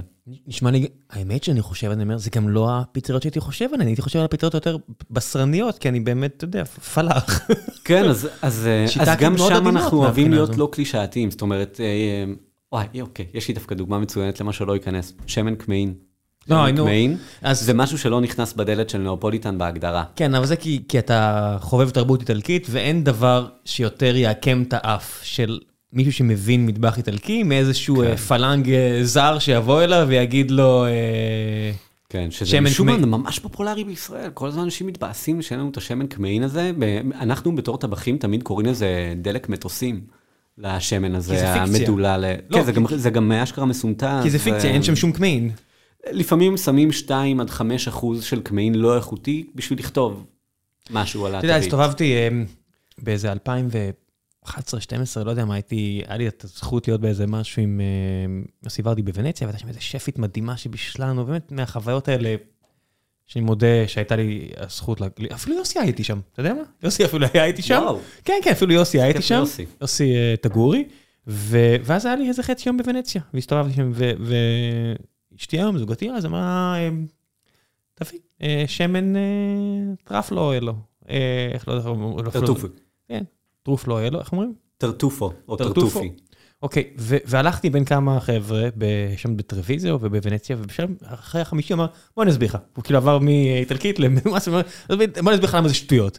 אין בזה לא טראפו אין בזה לא כן. אוי לו, לא בטיח, לא כלום, ייקחו ממך הרבה כסף על שטויות, כן. תצא מפה, אם אתה רוצה שמן טוב זה זה זה או זה, אתה מגיע ממדינה שיש בה שמן טוב, תפסיק עם השטויות. כן. אוקיי. אני, אה, כשהייתי אוקיי. עכשיו ברומא, בדיוק התחילה עונת הקמעין, וזה היה החלום שלי, לא יצא לי לאכול הרבה קמעין טרי אמיתי. והחברה הטובה הרומאית שלי, הללי, שברוב טובה לקחה אותי לדוכן שהיא מכירה את הבעלים, אמרנו לו, אנחנו רוצים אה, טרטופי. הוא כזה, אוקיי. מביא מה... אתה יודע, זה מוחבא שם, כאילו, זה בשוק, כן, זה מוחבא. איזה אבן מתחת ל... לגמרי. הוא שולף לנו איזה 3,500 שקל, אה, אירו לקילו. כזה, אוקיי. כן, כי מגרדים את זה ממש בעדינות, את הדברים כן, הטובים. כן. וקנינו, אה, קניתי אה, פטריות קמעין לבנות בפיימונטה. עשינו לנו ספגטי אה, קמעין בבית. אכלתי את זה כמו תפוח. ואחרי שאתה אוכל את זה גם, אתה מבין למה שמן קמעין זה דבר כל כך מאפן. ו- וזה בסדר, יש גם דברים שלדעתי הם צריכים להישאר בגדר תענוגות ניסית ל- לפעמים. את הקמעין הישראלי? זאת אומרת, יש בקדש ברנע ויש בגולן שמנסים. יצרתי איתם קשר, אני גם מהם? מפציר בצפון, אה. אי אפשר, כן, הוא מנסה לפצח את זה למי שלא מכיר את הסיפור, אני ממש אה, אנסה. להביא אותו מתישהו, כי זה סיפור די מדהים. כן, בצדק, אני גם, הוא התארח באיזה פודקאסט לא מזמן שהקשבתי לו אגב, ואני אני יצרתי איתם קשר, בינתיים הם לא מכניסים אותי לרשימה, אני אה, מוסר פה אה, מסר קדימה, אני רוצה את הקמעין שלכם. אני, אוקיי, התקופה שלי בחקלאות גם, אחד החבר'ה שעבד איתי, אה, הוא כרגע עובד שם. אז אה, ניסיתי, ניסיתי להשיג איזה קומבינה, ולא לא הצלחתי, אני צריך עוד לעבוד על זה. אתה מקום כשר? אנחנו לא כשרים, אין אצלי בשר, אין אצלי בשר ופירות ים, אבל אה, אנחנו לא כשרים. אין לכם בשר כי אתה אומר זה כבר מוגזם מדי? זה האמת בחירה אישית, אני לא אוכל אה, בשר כבר... אה, זה אה, פשוט צמחוני. אני אוכל דגים, אני לא אוכל בשר מעל אה, עשר. שנים, וכן, ואני פשוט אה, רציתי לאהוב את העסק שלי, ולא הייתי אוהב אותו אם היה בו בשר. יש גבינה אבל. בטח. זאת אומרת, כן. אתה, כל אחד והרף המוסרי שלו, זאת אומרת, לגמרי, גם, גם אתה נמצא הרי מעבר לג... לג... חד משמעית. יש לך דבש, יש בשר, יש הרבה דברים ש... של... של... מן הצומח. מן החי, סליחה, מן אני, החי. אני לא מתיימר אה, להיות צדיק, לגמרי. כל זה אחד- נטו בחירה רגשית של מה שמתאים לי בעסק שלי. כל אחד קובע את המוסר שלו. אדם כן. מוסרי זה אדם שפועל לפי המוסר של עצמו מבחינתי. אתה יודע, אם, אם יש לך קו מוסרי ואתה חי על פיו, מבחינתי אתה אדם מוסרי, כי להתווכח על מה מוסרי זה כל כך סובייקטיבי. זאת אומרת. איך שני אנשים יכולים להתווכח על מוסרי כשזה כל כך, כל כך, כל כך סובייקטיבי? אגב, זה, זה מעורר שאלות. זאת אומרת, בתור עסק שלפעמים צורך 400 קילו מוצרלה טרייה בחודש, שהשתמשו בשביל לייצר אותה בכנראה אלפי ליטרים של חלב, זה באמת um, מעלה כל מיני שאלות אתיות uh, די מורכבות, כן, תעשייה. שאין אין להם ממש פתרון uh, נוח או נעים. הוא אפילו, להתעלם זה לפעמים אפילו יותר קל. ולצורך העניין, ביום שבו יהיה מוצרלה מדהימה, שהיא מתנהגת כמו הדבר הזה, שהוא um, לא עשוי מחלב פרה, הייתי שוקל בחום ללכת על זה. למה לא? זאת אומרת, ברור, כן. ביום שאני אוכל לצרוך בשר שלא קשור לסבל מטורף של חיות, כן. למה לא? מה? אתה מכיר את ה-Redefine? כן, יש כל ה-impossible, redefine, כל ה... אני, אני אוהב את Redefine. אכלתי את זה לא מזמן, בורגר, ובתור מישהו שלא אכל בשר המון שנים, וואו, זה היה טוב. זה היה לי כיף. איך כן. אתה מרגיש עם זה? לך זה היה כיף? טעמת את זה? כן, לי לא מפריע, הכל טעים לי. אוקיי. זה שיש לי חוש טעם פחות מפותח זה לא אומר שלא טעים לי, פשוט אומר שאני פחות מפריע לי. זאת אומרת, כל ה... גם ההמבורגרים שעשויים מפורטובלו וכל הפטריות הבשרניות, גם זה טעים. אבל אנחנו לא מדברים על טעים לא טעים, אנחנו מדברים על חוויה בשרית. זה משהו אחר. כן, אבל אני לא כזה, אני לא בן אדם שממש חשוב לו החוויה הבשרית. זה לא שאם אוקיי. עכשיו שבוע אני לא אוכל בשר, אני אגיד, יואו, חייב בשר. אין אין לי כמעט craving לבשר. מוצרי חלב, אני לא רואה את עצמי... זה פשוט, זה מרכיב כל כך גדול בהוויה שלי, בניגוד לבשר. מוצרי חלב אה. הם הם תשוקה מאוד גדולה שלי. גם שלי. אני אני לא יכול לדמיין אה, חיים ללא אה, ביצים וחלב. זאת אומרת, צר לי על כל הדימונים עכשיו ששומעים את זה, כן. וקשה להם לשמוע את זה. חוץ מכמו שאמרת, אם... יש קטע למה לא הזה, של. אם יום אחד הטכנולוגיה אה, תגיע לזה, אז. אנחנו כן, שם. אני- כן. כמו שאני מכיר. אבל אנחנו, כן. נראה שאנחנו רחוקים לא מעט שנים מהיום הזה. חד משמעית, כמו מכוניות אוטונומיות, כמו שלום במזרח התיכון, כמו חלב ללא פרה מעורבת, אה, כן. אה, או איזה מעורבת, אז כן. כן, זה לא... It is what it is. טוב, בוא נעשה קצת שאלות מן הקהל, ולפני שנגיע לשלב השאלות מן הקהל, אה, אני אתן מקום למפרסמים. שזו חברת to sit, מלשון לשבת. בדרך כלל כשאתם מגיעים לאולם התצוגה של אה, מול קניון איילון, ואני יודע שרבים מכם אה, בהחלט הקשיבו לעצה שלי והגיעו לשם כי שלחתם לי הודעה, אז קיבלתם הנחה של 25% על הכיסא הראשון, אם אמרתם שאתם מאזינים של גיגו עולמי.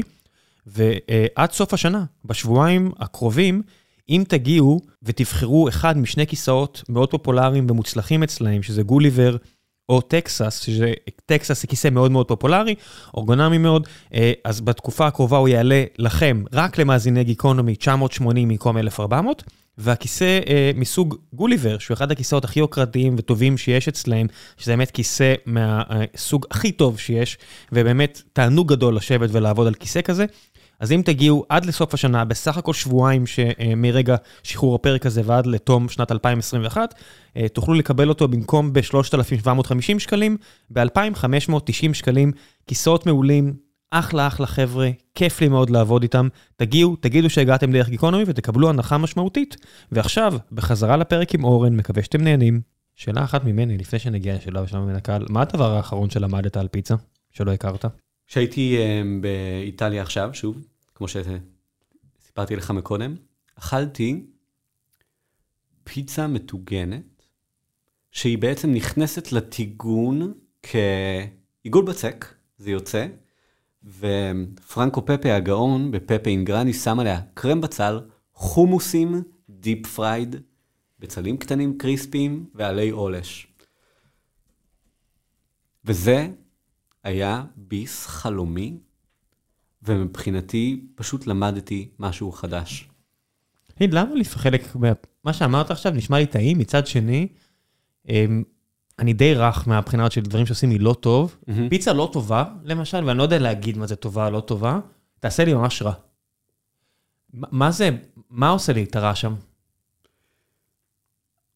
אוקיי, okay. שאלה ממש טובה, ויש לי כמה תשובות. אמ, אני חושב שאחד, בצורה מובהקת, זה בצק אה, גרוע. עכשיו, בצק גרוע, אני מתכוון למשהו סופר תעשייתי מפוצץ בש, בשמרים עם הידרציה נמוכה, זאת אומרת, עם מעט מאוד... Um, מים לעומת קמח, שזה פשוט יהיה לך יציקה בבטן ויושב לך. אה, איטלקים מתעסקים המון בכמה הדבר מתעכל לך טוב או לא טוב, זה ממש משהו שהוא מדובר אצל כל פיצאיולו בנפולי. אז זה דבר ראשון, בצק אה, נחות, הייתי אומר. זאת אומרת, זה מה ש... אני ממש יודע שאם אני יאכל יותר מחתיכה וחצי, משולש וחצי... אתה תשלם מחירים. לא, פשוט יהיה לי מאוד לא מאוד לא כיף. יהיה לי מאוד מאוד לא כיף. אז אה, בצק זה בהחלט, אה, זה ה number 1 לדעתי, אה, של הבעיות, ו... אבל גם לא רחוק מאחוריו, משהו שיחסית מתחיל להיכחד, אבל זה כל השימוש בגבינות סינתטיות כאלה, אתה יודע, מה זה סינתטיות? כאילו... שומן צמחי וכולי, זה נפוץ יותר ממה שתחשוב. וזה מה שגורם להרגשה הלא טובה? אני, אני חושב, אני באמת לא בטוח לאיזה תחושה אתה מדבר, אבל אני יודע להגיד שאני, אחרי שאני אוכל פיצה תעשייתית, אני, אני מכיר את התחושות בבטן, אתה אפילו פתאום מוצא את עצמך קם בלילה. לא טוב, צרבות או לא יודע מה. צרבת, צמא, קם, כאילו זה... לא טוב. כן, ואגב, זה עוד סיבה שבחרנו לעשות פיצה מחמצת בהידרציה גבוהה. אני רוצה שאתה תצא ממני, קליל, תלך בטוב הביתה. אני לא רוצה ש... תחשוב עליי בלילה, בשתיים בלילה, כן, וגם שמה, לא ביום למחרת. בסוף גם האוכל ממש ממש כיפי, אמ, חוץ מירקות, שפשוט, אתה יודע, אין אה, להביס את עצמך בירקות, כי זה פשוט לא עובד, אה, זה פשוט לא יקרה. Mm-hmm. אני אוכל יותר מדי, אני גם, לא יהיה לי טוב. יהיה לך, יהיה טעים מדי, ואני לא יודע מתי לעצור את עצמי. יהיה לי לא טוב, אין מה לעשות, אין, אין ניסים לא, בעולם. לא, אז אני אגדיר את זה יותר פשוט. אני רוצה שתבוא לנאופוליטן, תאכל פיצה אחת בצלחת אישית שלך, תלך הביתה ותרגיש טוב. יש קפה? אין קפה. בחירה? מה נהוג? זאת אומרת, קפה זה אחד הדברים הכי ידועים על איטליה הרי. נכון, אבל גם בנפולי אתה תפגוש קפה בעיקר בצורה של קפה על בנקו, אתה בא, משלם יורו, שותה אספרסו על הבר, סמולטוקי מי שבמקרה גם, שותה אספרסו לידך. מה שאמרת, אני מכיר מכל איטליה. לא מכיר כן, רק. כן, כן, מכל איטליה. אז... אמ, קפה לא רותח. כן, אה, לגמרי. ב-70 מעלות, אתה לא יודע כמה זה צריך. בתרבות קפה, זה... כן, אירו אחד, ויאללה, אוקיי. סע לדרכך. כחלק מהבחירה שלי להתמיד במצוינות, אני רוצה להיות ממש טוב בכל מה שאני עושה בנאופוליטן, ואני יודע שגם מבחינת הספייס שיש לי היום, ומבחינת היעילות שלנו בתוך המקום היחסית קטן הזה, שמאכיל הרבה אנשים, אין לי מקום לזה. אין לי מקום ואין לי זמן ואין לי את הכוח אדם תוך כדי להתעסק עם זה. יש סיכוי שתגיע לתל אביב? זו שאלה ממש מורכבת, יוסי אה, לוחץ עליי, יוסי רוצה שנפתח יחד נאופוליטן תל אביבי. אין אדם, יוסי לוחץ שמשחקים איתו מונופול, יוסי, יוסי בן אדם לוחץ. התשובה האמיתית כרגע היא לא, אבל פעם הייתי אומר, אין שום סיכוי בעולם שלא, והיום אני אומר, בנינו כבר תרבות ארגונית. לא יצא לנו לדבר על זה הרבה היום במהלך הפרק. לך על זה. יש לנו 20 דקות בכיף. קול. אשמח לספר בכמה מילים על איזה, על מודל שנקרא ניהול חברי בנאופוליטן. זה משהו שאני רגע חייב לתת את הקרדיט גם לזרעים שלו, לעסק שנקרא עבודה גלילית. אחרי שחזרתי מהטיול הלא מוצלח שלי בהודו, עבדתי גם במועדפת, חיפשתי משהו בחקלאות כזה מועדפת. הגעתי למקום שנקרא עבודה גלילית, וזה היה מקום מטריף שעובד בחקלאות, הרבה חבר'ה צעירים בצפון, בקיבוץ מחניים. נמרוד ברגר היה בעלים, ממש איש חזון וחבר טוב. ואחרי תקופה של כחצי שנה שם, הוא הציע לי לנהל את, ה... לנהל את העסק. לקחת את המושכות, הייתי ילד בן 22. ניהלתי כמעט 40 חבר'ה שעובדים בחקלאות, שזה תחום סופר מורכב, ושם נזרעו הזרעים יחד איתו של המושג הזה ניהול חברי. זה אומר אה, ניהול שהוא מסתכל על העובדים בצורה קצת אחרת, קצת יותר מודעת, קצת מסתכל על מה טוב להם ולמה, וזה משהו שהיום בנאופוליטן אני משתדל לפתח אותו לרמה הבאה, זאת אומרת, זה חשוב לי לא פחות מפיצה. להסתכל על העובד שמולך, להבין מה הצרכים שלו והרצונות שלו. אגב, אפילו באמת בקטע של מאסלו, זאת אומרת, יש עובדים שהם נמצאים, עובדים בענף המסעדנות, נמצאים בו בשתי סיבות. או כי אין להם ברירה, או כי הם משוגעים לדבר. הצרכים של שתי האוכלוסיות האלה הם שונים, ואני משתדל להסתכל על כל אדם שנכנס בדלת, לאבחן אותו בקטע טוב, להבין מה הוא מחפש, מה התשוקה שלו, איפה הוא רואה את עצמו עוד שנה, שנתיים, שלוש, ארבע, ולמצוא את כל נקודות ההשקה האפשריות עם העסק הזה, עם uh, טובתו. Uh, מה שאני מקבל בתמורה, לשמחתי, זה עובדים מעולים, אני סומך עליהם בעיניים עצומות. הם סופר מעורבים רגשית בעסק, וזה באמת תענוג לחקור את הדרך הזאת יחד איתם. זה הניהול החברי בכמה מילים. הניהול החברי גרם לתרבות ארגונית חריגה בתחום המסעדנות. והיום אני יכול להגיד לך שאני כבר לא פוסל על הסף להתרחב בגלל ה... ה... הבסיס החזק הזה של החבר'ה הטובים שנמצאים סביבי, הרבה זמן. כן, יש איזה מימרה כזו שאתה יכול להיות או חבר של אדם או המנהל שלו, לא שניהם. אני אטען שאתה לא יכול להיות חבר מעולה ומנהל מעולה, אה, כי יש סיטואציות שבהן...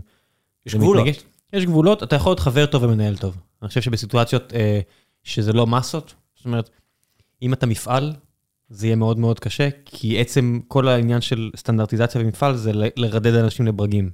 זאת אומרת, זה, זה, התרבות התעשייתית אה, רידדה אנשים לברגים, ושאתה מרדד אנשים לברגים... אני מרגיש שאני חייב אבל לחלוק על זה, תרשה לי. לא, זה, זה, ש... אני לא אומר שזה, אני אומר שזה, שאתה מגיע למפעל של... זה מה שאתה תראה בפועל. אני אבל טוען שאם היית לוקח את המודל הזה, מפרק אותו, מפעיל אותו על המפעל הכי אה, פס ייצור, היית רואה הבדל בתפוקה.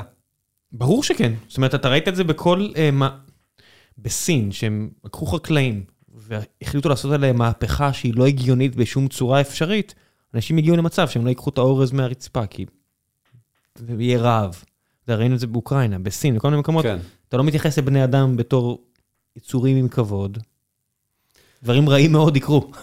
וואי, זה ממש חשוב לראות uh, את הבני אדם שמולך. זה גם נכון לא רק לעובדים, אתה יודע, זה נכון למלא מערכות יחסים מול ספקים ומול קולגות. בני אדם. אני גם, אני מרגיש בתחילת הדרך שלי בנאופוליטן, שהדרך הנגיד הומניסטית הזאת, באמת, פשוט להסתכל רגע על אנשים שמולך כאנשים, להבין שכנראה היה להם לנהג של אה, חברת הכרם, שמביא לי את הבירה והיין, כנראה שיש לו יום ממש קשה, ארוך, הייתי אומר יום מסריח, עם עבודה מאוד קשה. חשוב רגע לתת לו כוס מים כשהוא נכנס. חד משמעית, אתה יודע, יש פה נכנסנו למשרד הזה לפני יומיים, ו... והיה פה חודש שהחבר'ה שעשו את המעבר הזה פרפרו כמו, לא יודע מה, לחצים איומים ונוראים, באמת, ו... והגיע היום ספק, כל הזמן נכנסים ויוצאים פה ספקים, והספק רץ והביא לאיש האיטי שלנו, ניב, אה, המלאך הביא לו חיבוק. אמרתי לו, מה קורה פה? מה הוא עושה? אה, שמעתי שניבה היה חולה, רציתי להביא לו חיבוק, שירגיש טוב, אתה יודע, בן אדם דתי. וואי, איזה יופי. כמה זה, אמרתי לו, ניבה? הוא עושה, אה, הוא בן אדם זהב, אני דואג לו, כל מה שהוא מגיע, אמרתי, איזה יופי, בחרנו טוב. וואי, איזה יופי. זה- באמת מדהים. זה, הבדל, אתה יודע, ואותו אה, שליח, שבטח אה, מתייחסים אליו הרבה מקומות פחות טוב, אם הוא היה מגיע בסיטואציה הזאת וקצת סגור הדלת, כמו שהיה היום, הוא היה משאיר והולך, או לא, כן, או לא, אתה לגמרי, יודע. לגמרי. מצד שני, אם זה מישהו שדאג לו כבר שנה או חצי שנה, או לא, אני פחות מזמן פה, אבל הם פיתחו מערכת יחסים, מערכת יחסים, אתה יודע, אתה תעשה את האקסטרה מייל, לא רק בקטע תועלתני, א' כל, לא בקטע בדיוק. תועלתני. יש תועלות, יש. זה לא צריך להיות המוטיבטור, אבל יש תועלות. כן, כאן מגיע מה שאמרתי לפני כן, העניין הזה בין אמ, עובד, ל- בין אה, חבר למנהל. יש סיטואציות שבהן יהיה מתח בין שני אלה. יש. זאת אומרת, יש, יש סיטואציות יש. שבהן הבן אדם עכשיו חווה, אה, או בת האדם חווה עכשיו, סיטואציה מאוד מאוד קשה בחייה, ואתה תעדיף להיות חבר, בהחלט. מאשר אה, מנהל. ואתה יודע, בחברה גדולה, כמו אצלנו 220 עובדים, אני יכול להצדיק לעצמי שטוב להיות חבר מאשר מנהל, כדי שכולם יראו ככה, והם ידעו שזה יהיה שם עבורם גם, וידה ידה, לא, בפועל זה בחירה של להיות חבר ולא להיות מנהל. זאת אומרת, אין פה, בסוף יש פה את הבחירה של על מה עשית אופטימיזציה, וזה, אה, אפשר לספר סיפור, שזה שניהם, אבל בפועל, בסוף, יש בחירה תמיד. זאת אומרת, האם בסיטואציה הזאת היא הייתה יותר חבר או יותר מנהל? אפשר, אתה יודע, אנשים, יש אנשים שצריכים להצדיק לעצמם כל דבר, ואומרים, הייתי קשוח איתה, כי חשוב לי שהיא תהיה עובדת יותר טובה. או אתה יודע, חשוב לי שהיא תפ... אה, ביץ' פליז. היית קשוח איתה עכשיו כי, כי אתה לא רוצה שהיא לא תעשה, שהיא, שהיא תשתפר פעם הבאה עבורך, אתה יודע, זה... ולא בטוח כן. שזה היה הדרך הכי יעילה לי להשיג את זה. לא, אבל אומרת, עשית באותו אה, רגע אופטימיזציה על א' ולא על ב'. לא אומר שזה הדבר הנכון לעשות, כן. אבל אתה עשית בחירה. וואי, זו שאלה טובה, כי אני פתאום שואל את עצמי איפה אני נמצא במתח הזה, ואני פתאום מבין שזה גוזר הרבה דברים עוד לשלב הגיוסים, ולבחור את מי אתה מכניס בדלת. זאת אומרת, אנחנו מתישהו הבנו בגיוסים, שיש רגע איזה סט של ערכים ותכונות שאנחנו רוצים לזהות את, הניצוץ, את, ה, את ההתחלה שלהם רק אצל מישהו שנמצא אצלנו שבוע. אם אנחנו לא רואים את זה אצלו, זה סימן אזהרה רגע רציני. ברמה של עדיף רגע כנראה להיפרד או לא להמשיך. גם במסעדנות, כמו כל דבר, להכשיר אנשים, בטח לפיצה נפוליטנית, שזה זה לוקח למישהו חודשיים שלוש, להיות לא רע במה שהוא עושה אצלנו. צריך לבחור את זה בפינצטה, את החבר'ה האלה. אנחנו מעבירים איתם הרבה זמן. אני... אתה ריאליטי שמחכה לקרות. המקום שלך זה ריאליטי שמחכה לקרות, אני יודע שאתה לא תסכים, אבל יש עכשיו לפחות, אה, אני בטוח שיש עכשיו לפחות עשר מפקות ריאליטי, או כאלה שקשורות לתעשייה הזו, ששומעות את השיחה בינינו ואומרות לעצמן, אני צריכה להביא צוות צילום לחיפה. הת- התקשרו אליי אתמול ממשחקי השף, או, בבקשה. ואני כזה, וואו, לא. וואו, לא. לא, אז אני לא חושב שאתה, כן. אני חושב שהמוסד. אני חושב שה... כן, כן, כן, אתה יודע מה? ואני לא אני הייתי עושה את זה. כן, לא הייתי עושה את זה אם זה היה מקדם תרבות העסקה ואת המודל ניהול חברי בעולם, כי אני חושב שמעסיקים הרוויחו מזה, ועובדים הרוויחו מזה, בכל רחבי העולם, וגם בישראל. קצת כן. מקום לאנושיות במקום העבודה. קטע תועלתני גם. אתה יודע מה, לא ריאליטי אז דוקו. אה, בסוף, אתה יודע, אפשר לעשות גם יצירה טובה, גם אה, פופולרית. אה, לא חייב לעשות זילות ל... הנה, ריאליטי זו תעשייה שכשהיא אה, טובה ואדיבה עם המושאים שלה, היא פתאום רמה מעל המשחק.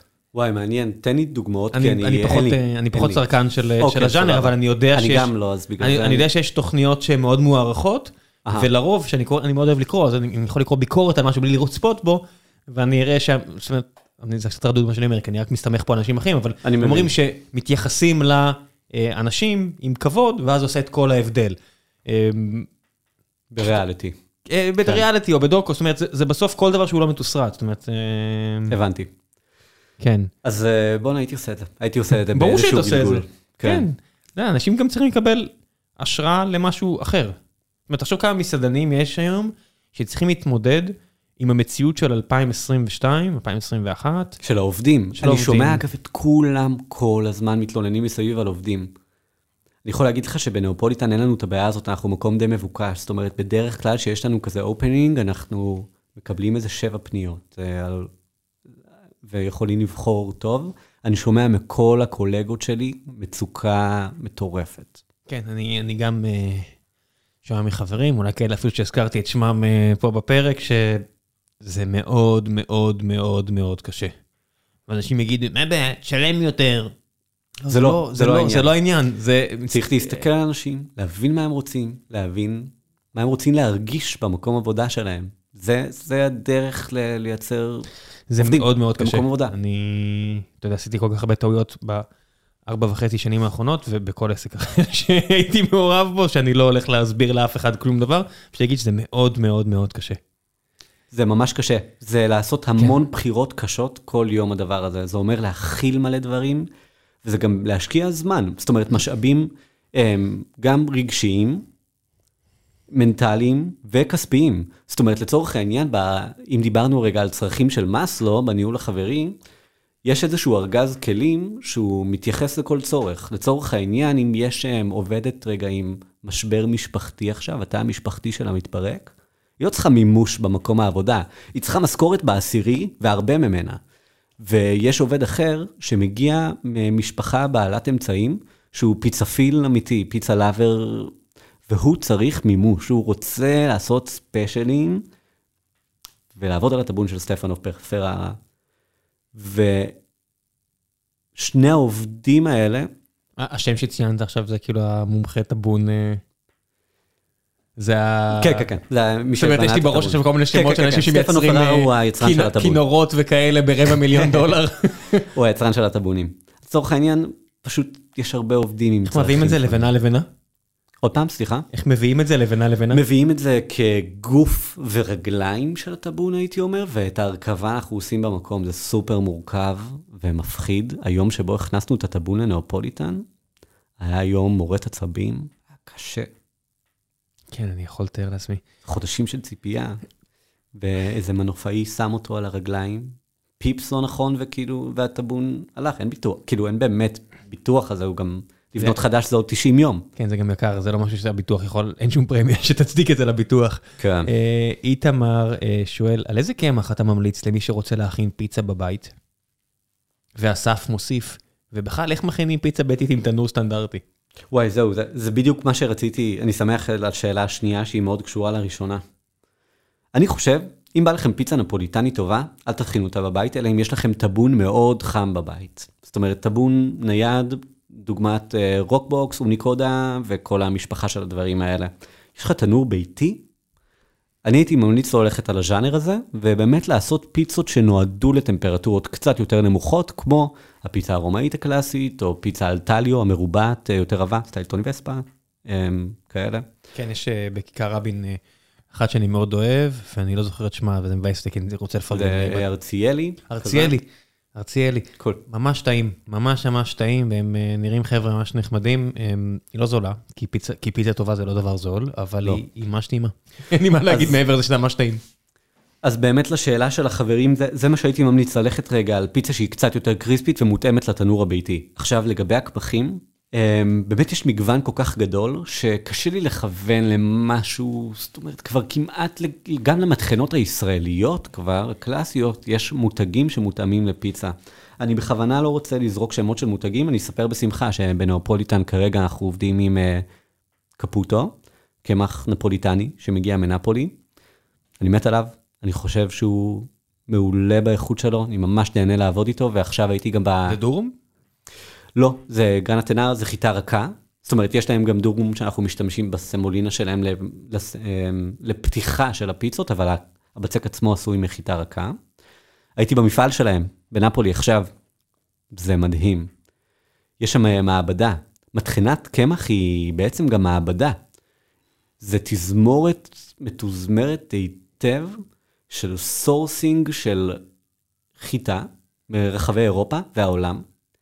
quality control, בדיקת החיטה, ואחרי זה ייצור קמח בתהליך מאוד ספציפי, ועוד quality control לכל הקמחים ופיתוח של מוצרים חדשים. הייתי במעבדה שם והרגשתי כמו ילד קטן, זה היה מטורף. זה היה זה ממש כיף. יש פה מלא, מלא אה, אנשים שפרגנו לך, שאמרתי שאתה מגיע ובואו תשאלו שאלות, זה היה לפני 24 שעות, ויש פה כל מיני אשל קארפ וכל מיני חבר'ה אחרים, אומרים פיצה מדהימה, אה, אכלתי שם מאוד מאוד טעים, כל מיני אנשים שכתבו, אז אה, ברשותך אני אגיד שיש כאלה שהחמיאו, ואני אעבור לעוד שתיים, שלוש שאלות. תודה חברים, כיף לשמוע. אה, נתנאל שואל, אה, לאיזו רשת פיצריות הכי קל לך והכי אתה שמח לפרגן? רשת פיצריות.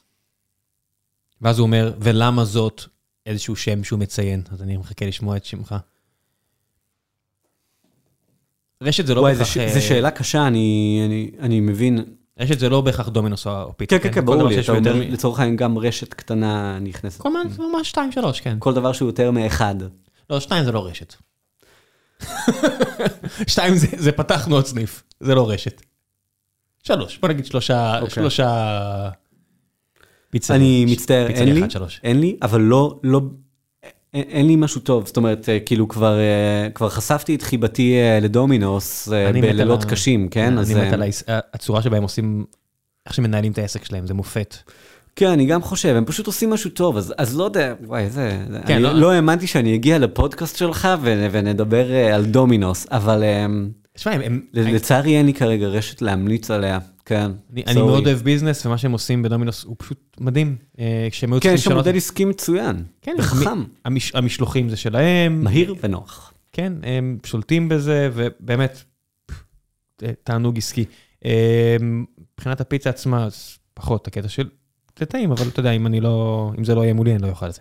לא, לא מיוזמתי, אני לא כן, אוכל. כן. אה, רון שניר, האם גם אתה נכנע להגדרה שפיצה לבנה היא באמת פיצה? אני לא יודע מה זה, אני לא יודע אפילו מבין מה זהו, מה זה היה המילים מנוסח האלו. קצת מוזר, אבל um, בהחלט פיצה לבנה היא פיצה חד משמעית. אני לא מבין אפילו- מה מה זה אומר פיצה לבנה עם מירכאות. הוא מתכוון לפיצה לבנה ללא רוטב עגבניות, אני מניח. אני לא יודע. זה, זה כאילו, זה, יש פיצה עם רוטב עגבניות, נקרא לה, נגיד, אדומה. יש כל מיני, אתה יכול גם לעשות קרמטרת, והיא תהיה רגע פיצה ירוקה. פיצה לבנה, אני מניח שהוא מתכוון לפיצה שהיא ללא רוטב או בסיס. למשל, הפיצה שסיפרתי לכם, אה, לך עליה מקודם, עם הגבינות צאן ודבש חריף, היא פיצה לבנה. זאת אומרת, היא פיצה שנכנסת לטבון אך ורק עם גבינות מקומיות, ונסגרת עם דבש חריף ועלים טריים. אז, אה, נשמע- אז היא פיצה זה- לבנה, זה תענוג, זה אני עדיין בעד. נשמע פנטסטי. אה, לירן אה, ביקש או ביקשה, נראה לי, ביקשה.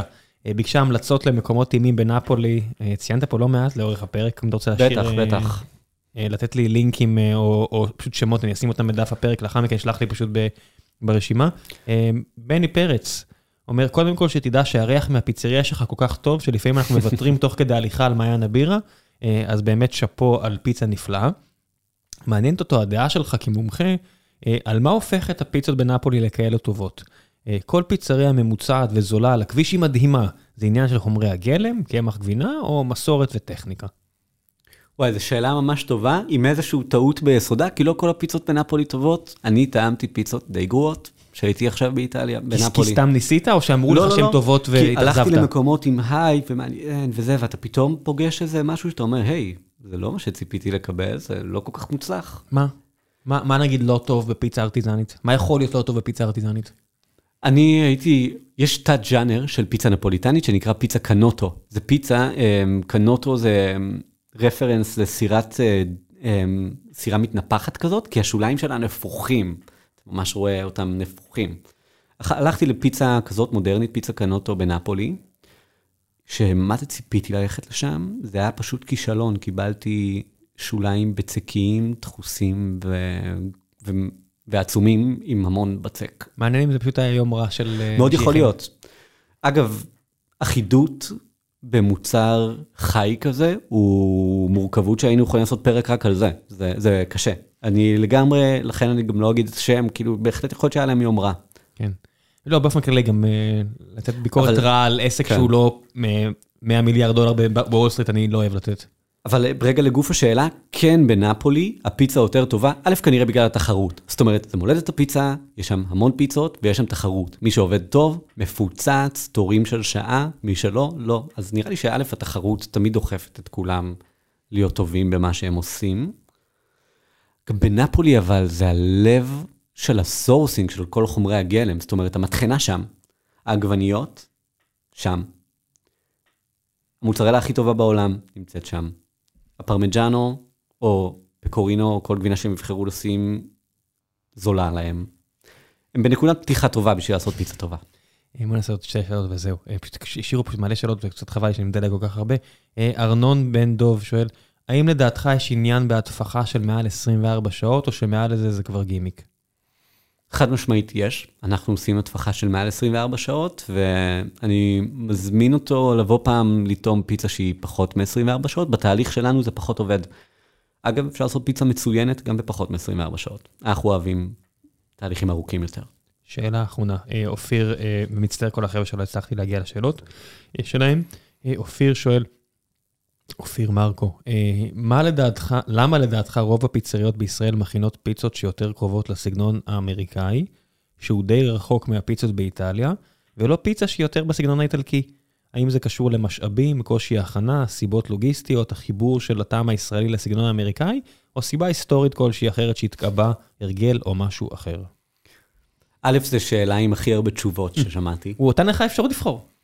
בערך כל התשובות נכונות. אני חושב שהייתי שם שני גורמים כגורמים הכי משפיעים. הראשון הוא זה שפיצה נפוליטנית היא קשה להכנה. צריך לבחור לעשות את זה, וכנראה גם להיות משוגע לדבר, כי אתה מתאמץ יותר בכל פרמטר, וזה עולה לך יותר בכל פרמטר. אז זה כבר חסם כניסה לתוך הדבר הזה. אין סיבה לעשות את זה אם אתה לא משוגע על זה. הדבר השני הוא שבאמת הקהל הישראלי הממוצע, בטח שלפני כמה שנים, רצה לפגוש דברים מוכרים, נוחים, ובאזור הנוחות שלו, ופיצה נפוליטנית היא לא כזאת, כמו שהסברתי הרבה בפרק, דורשת הרבה תיאום ציפיות, ואני חושב שזה שני הפקטורים הכי משמעותיים בזה שאנחנו פוגשים פיצות אולד סקול. יו, שווה לי פיצה. גם לי, יש מצב שיוסי ואני נלך לאכול פיצה עכשיו. כן, יש מצב שאני אחזור לעבוד לצערי. one of these days, כמו שבטח הבנת כשראית אותי בהתחלה, one of those days. יאללה, בוא נעבור לשלב ההמלצות. כל דבר שבא לך להמליץ עליו, מן הסתם על פיצות כבר המלצת לא מעט, וכל לינק שתשלח אליי, כולל המקום שלך. דבר שכיוון שאין פה רגולציה, ואני מאוד אוהב עסקים כמו שלך, אז בוא תספר שנייה על איפה מגיעים אליך, מתי אפשר להגיע, מזמינים מקום, לא מזמינים מקום. גם אם ציינת משהו, תציין הכל עכשיו בצורה ברורה. נאופוליטן זה פיצריה חיפאית, אנחנו נמצאים ברחוב הנמל 37 בחיפה. אפשר לשים מקום אצלנו, אנחנו פועלים בכל יום משעה 6 ועד 11. אנחנו קצת מרחיבים את שעות הפעילות, אז stay tuned כזה. זה קצת אליטיסטי, 6 עד 11. אנחנו מרחיבים, אנחנו מרחיבים. אנחנו רוצים to spread the love of pizza, אז אנחנו רוצים לעבוד יותר. זה גם בגלל הילדים, אני אומר. זאת אומרת, אין מה לעשות, זה עולמות. כן. אפשר להזמין מקום דרך טרנטופו. בקלות, ואתם יכולים להתקשר אלינו אם אתם לא בטוחים, ואנחנו נשמח לעזור ולהסביר הכל. אבל אמרת שאין להזמין מקום, אחרי שבע. אחרי שבע וחצי לא ניתן להזמין מקום, אבל אנחנו, אבל דברו איתנו, אנחנו נעזור לכם, אנחנו נסביר למה, מתי ואיך כדאי לבוא. אתה עומד מעל הראש של אנשים? למה שיקומו? כן. לא, לא. ממש לא. אני... גם אני חושב שכן, 99% מהקהל. יש לו את ה... את ההבנה, את חוקי המשחק כזה, הם גם, זה, לא, אין לנו צורך בזה. כי, כי פה בתל אביב, אני לא כזה צרכן מסעדות אה, גדול, אבל פה אני חושב שכבר מאוד התקבעה, בגלל, זה נורא יקר להחזיק פה עסק, ואתה רוצה להרוויח, אם כבר אתה מצליח, אז ממש מודיעים לך, יש לך 47 דקות, או לא יודע מה, אני צוחק. לא, אז גם בנפוליטן, השמירת מקומות היא לשעה וחצי. אבל, אבל, אבל, לא, לא שמירת מקומות, אומרים לך, עכשיו התיישבת, יש לך שעה וחצי, תוך שעה וחצי, ישבו לך על הראש, יגידו לך, אדוני, סיימת, או סיימתם, קומו לכו. אני, אני לא שופט את מי שכן עושה את זה, כי גם הסיטואציה הכלכלית של הענף שלנו היא מאוד קשה, ואני יכול להבין את זה. אני באמת לא שופט אף עסק על הבחירות שלו, אני יכול להגיד שאנחנו אף פעם לא נסלק מישהו ונשתדל להיות כמה שיותר אדיבים, אז מה, אנחנו מעריכים מאוד אנשים שמקדישים מהזמן ומהכסף שלהם לבוא לאכול אצלנו. מגניב. אז עוד המלצות שלא קשורות לפיצות? יכול להיות, אתה חובב יין וחקלאות וכל מיני דברים טובים וכאלה. יין ישראלי שבא לך לפרגן לו? אני דווקא אלך בפינת ההמלצות. אני כן אחזיר אותה לניהול חברי, אתה יודע? אני חושב ש... שהניהול החברי שקצת נגענו בו היום, הוא באמת תקף לכל תחום חיים, כולל זוגיות, כולל מערכות יחסים מכל מיני סוגים, ובטח ובטח מערכות יחסים בתוך העבודה. אני חושב שזה טוב לזכור שיש מולנו אנשים שסך הכל רוצים לחיות חיים טובים כמונו. חושב שזה נכון מכיבוש של עם אחר ועד להכנת פיצה. אה, אם אתה עושה משהו, ככל שאתה יותר נחמד לצד השני, יהיה לך יותר טוב. כן. אה, באופן כללי. כן, קצת לראות את הצד השני, יעשה לנו טוב פה. אה, כן, יש הרבה מאוד אנשים בהיסטוריה שלא היו נחמדים לאנשים ושילמו על זה בסוף בצורה כזו או אחרת מחיר כבד. עריפת ראשם. לא בהכרח. כן. סתם הם ניסו לעשות משהו ו... ולא הסתדר להם, אתה יודע, כחובב היסטוריה יש כל כך הרבה סיפורים על אנשים שפשוט לא השכילו להבין שעם דבש בסוף אפשר לאסוף יותר אה, זבובים מאשר עם חרא, לאורך זמן. וואו, אה, כן, אהבתי. כן, it is what it is. cool. וואו, זה finish כן, טוב. אה, כן, בוא נסיים עם זה. יאללה. אה, תודה רבה, אה, שמחתי להתארח, באמת לכבוד הוא לי. ושמחתי לארח, ואני בהקדם האפשרי אה, אגיע לאכול פיצה, אה, ואני בחיפה בערך פעם בחודש-חודשיים, אז אני הולך לנצל את זה, זה פשוט נשמע מעולה. It's a date. לכו, תגיעו, תאכלו פיצה טובה, תתמכו בעסקים שהם טיפה יותר מקוריים ומעניינים מכל האחרים. ביי.